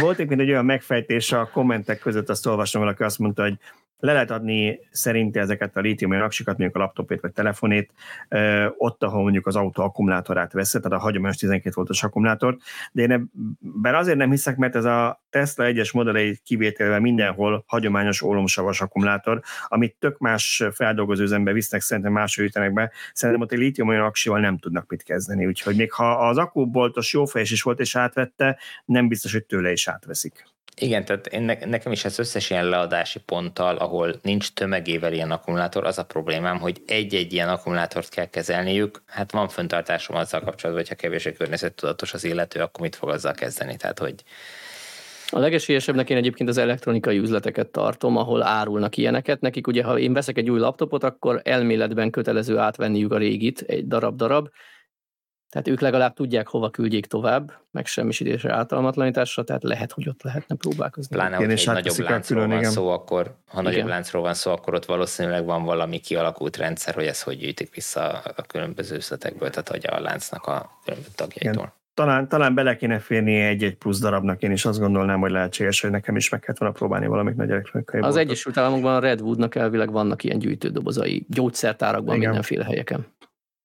Ugye itt Magyarországon az a cég, Igen. amelyik a Miskolci akkufeldolgozót építené, vagy ott építené ilyet, ő e, amennyire én tudom, erre akarsz rárepülni, lehet, hogy őket kéne megkeresni, hogy, hogy, hogy mi, a, mi a rendszer. Na, Újabb akkor, csalános feladat nekem? Így van, így van. A, a, a következő adásra ezt ezzel készül. Ha hazajutok Alsó Zsolcáról, megyek egyenesen Miskolcra a másik céghez. Viszont volt itt még egy komment, amit Szöcske, Szöcske válaszolt meg, úgyhogy mindenképpen be akartam olvasni, mert olyan tetszett Szöcske válaszolt, aki azt kérdezte, hogy elektronikai hulladékgyűjtés van, akkor miért dobnák a lakosok a kommunálisba, ezeket az akukat? Szöcske mert az emberek parasztok valami. Hasonló azt, hiszem, azt hiszem lusták, lusta, lusta, lusta vagy valami én, én úgy, válaszolt, úgy fordítottam magam, hogy parasztok, és ebben teljesen igazad van, már elnézést, csak ezt magára veszi, mert, mert valóban ugyan szelektív gyűjtés van, de hát én amikor társasházban laktam, mindig azon dühöngtem, hogy mi mindent beledobtak abba a nyomvat műanyagos meg papíros kukába a ház aljában, hogy nem lehet lehet, ott, ott, ott mellette a zöld kuka hagyományos, mi az Isten fenéért dobja bele a, a műanyagosba a zöld kuka helyett, és mondhatnám, hogy valaki félrenézi, na de ennyiszer, és ismerősöktől is ezt hallom, akik társaságban laknak, hogy ki vannak akadva, az emberek mindenfajta szemetet beledobnak a szelektív gyűjtőbe. Úgyhogy igen. Igen, ez bosszantó, de, de a másik oldalon meg az is iszonyatosan bosszantó, hogy bármi, ami egy picit is veszélyesebb, mint egy, egy kólásüveg, vagy egy teljes doboz, azt már veszélyes hulladéknak számít, és gyakorlatilag alig van néhány pont, ahol le tudod adni. Mindenhol elhajtanak az összes ilyen, ilyen helyszínről, itt Veresegyházon is, a, a, a, ahol át lehet adni ezeket a hulladékokat, vagy le lehet adni a hulladékokat, egy csomó mindent nem vesznek hát, és most akkor mit kezdjek vele most azzal autószaggal Budapesten? Ezt egyszer talán elmeséltem, hogy megpróbálkoztam vele. Igen. Budapesten meg ott ütköztem falakba, hogy ja, hát nincs budapesti lakcímkártyám, akkor ők nem veszik át tőlem. Most akkor mi a francia? Igen, Nálunk itt a környéken Agárdon volt egy ilyen hulladékudvar, ahol le lehetett adni, és a Covid alatt megszűnt. Azt hittük, hogy csak a Covid miatt, mert hogy nem tudom, nem volt elég emberük, vagy nem akarták, hogy az emberek ott összegyűjjenek, ahogy viszik oda a szemetet közel egymáshoz, de soha többet nem nyitott ki. Úgyhogy most lehet eljárni messzebb ezeket leadni. Az akku annyiban e... érdekesebb, hogy a lejárt gyógyszer meg a bedöglött festék az veszélyes hulladék, de az akku az értékes. Uh-huh. Tehát azt megérné valakinek begyűjteni és továbbadni pénzért. Csak nincs Jó, elég következő... ahhoz, hogy egy ilyen rendszert képíts vele, ez a, ez a nagy probléma vele. Tehát, hogy, hogy ezt kéne valakinek egyszer elkezdeni, és lehet, hogy itt, itt lenne egy állami szerepvállalásnak helye, hogy, hogy ezt a dotációt megtegye, hogy el lehessen indulni egy ilyen begyűjtéssel. Egyébként szerintem több, mint gondolnánk, mert ha arra gondolsz, hogy hány eh, régi telefon van az emberek fiókjában, ami mire, elad, mire lecsért a telefonját, már senkinek nem kellett, hogy eladta volna és csomó ilyen elektronikai eszköz, ami ott van az akkumulátor. Ugye a Redwood, amiről beszéltél, Szöcskő, ezeket komplettül begyűjti, neked kell kiszedni a telefonból az aksit, leadod a telefont, régi fogkefét, vagy régi laptopot, vagy oké, lehet, hogy laptopból kiszeded az aksit, de az egész régi laptopot is bedobhatod, ők ezt szétszedik és újra hasznosítják. Tehát valami hasonló kéne itt is, hogy ne neked kell ezzel mókolni, amúgy is veszélyes, ne nagyon csavarhúzozzanak az emberek egy lítium akkumulátor közelében. Nem mindegy, igen. Jó, áttérek a következő kommentre, még kettő ilyen kör van, és akkor be is fejezhetjük, úgyhogy próbálok átjutni rajta. Szóval akkucsere kapcsán volt egy pár kommentünk is, ezeket ugye egybeszedtem, mert valaki azt írta, hogy hát alapvetően ugye, ha csak a Model 3-ra gondolunk, a mai napig hányféle fajta aksival jön ki, és azoknak mindenfajta kapacitása van, de az akupak mérete nem vált, és ennek akkor nem változik az akupak mérete. A Skoda Enyaq is hárommal jön ki. Biztos mindenkinek más az alja, és nem az van, hogy nem pakolják tele az akupakot de az van, hogy nem pakolják tele az akupakot. Ezt csak a Model 3 kapcsán tudom mondani, mert konkrétan tudom, hogy ez volt. Ugye az új LFP-s akunál már az van, hogy ugyanak kisebb az energiasűrűség az LFP akunak, mint az NCM akunak, vagy NMC akunak, és ezért ugyanakkor a helyet foglal gyakorlatilag, vagy közel ugyanakkor helyet foglal az LFP-s akupak a kis akusban, mint a nagy van a jobb, vagy a nagyobb energiasűrűségű, de régen, amikor ugyanezeket a 2170-es cellákat tették a kisakus Teslába, akkor a negyede kb. üres volt az akupaknak. Úgyhogy nem, nem kisebb a kupa van az autó alatt, csak kevesebb benne a cella. A következő pedig arról szólt, az utolsó kommentünk, Tibornak szóltak, hogy Tibor, mindig azzal jössz, hogy az emberek elektromos autókat fognak akarni. De szerinte az olvasó vagy hallgató szerint csak rá lesznek kényszerítve, nem pedig akarják. Ha akarnának, már most is pozitívan állnának hozzá, de legtöbben nem így tesznek. Amíg Tibor hát, gondolkodik, elmondanám. Mit tudsz felhozni a mentségedre? Gyorsan. Én azt mondanám, hogy az emberek nagyon sokan azért mondják, hogy nem akarnak elektromos autót, mert nincs rá pénzük, mert elektromos autók újabbak, ezért drágábbak, a használt piacon nincsenek pár százezeres elektromos autók. Na most, ha valakinek nincs pénze megvenni egy elektromos autót, azt egy kicsit fájdalmas bevallani, hogy nincs elég pénzem, többet kéne keresni, vagy félretenni, vagy letenni a cigit. De sokkal könnyebb azt mondani, hogy én amúgy imádom a benzinszagot, nem is akarok elektromos autót. Ebben valószínűleg valami van, én, én meg azt mondom, hogy, hogy egyrészt van, hogy az a Henry Fordnak tulajdonított mondás, amit valószínűleg nem mondott, mint általában minden ilyen idézettel van, hogyha megkérdezték, megkérdezték volna az embereket, mit akarnak, akkor azt mondták volna a gyorsabb lovat, nem azt, hogy autót, amiről nem tudták, hogy ilyen létezik egyáltalán.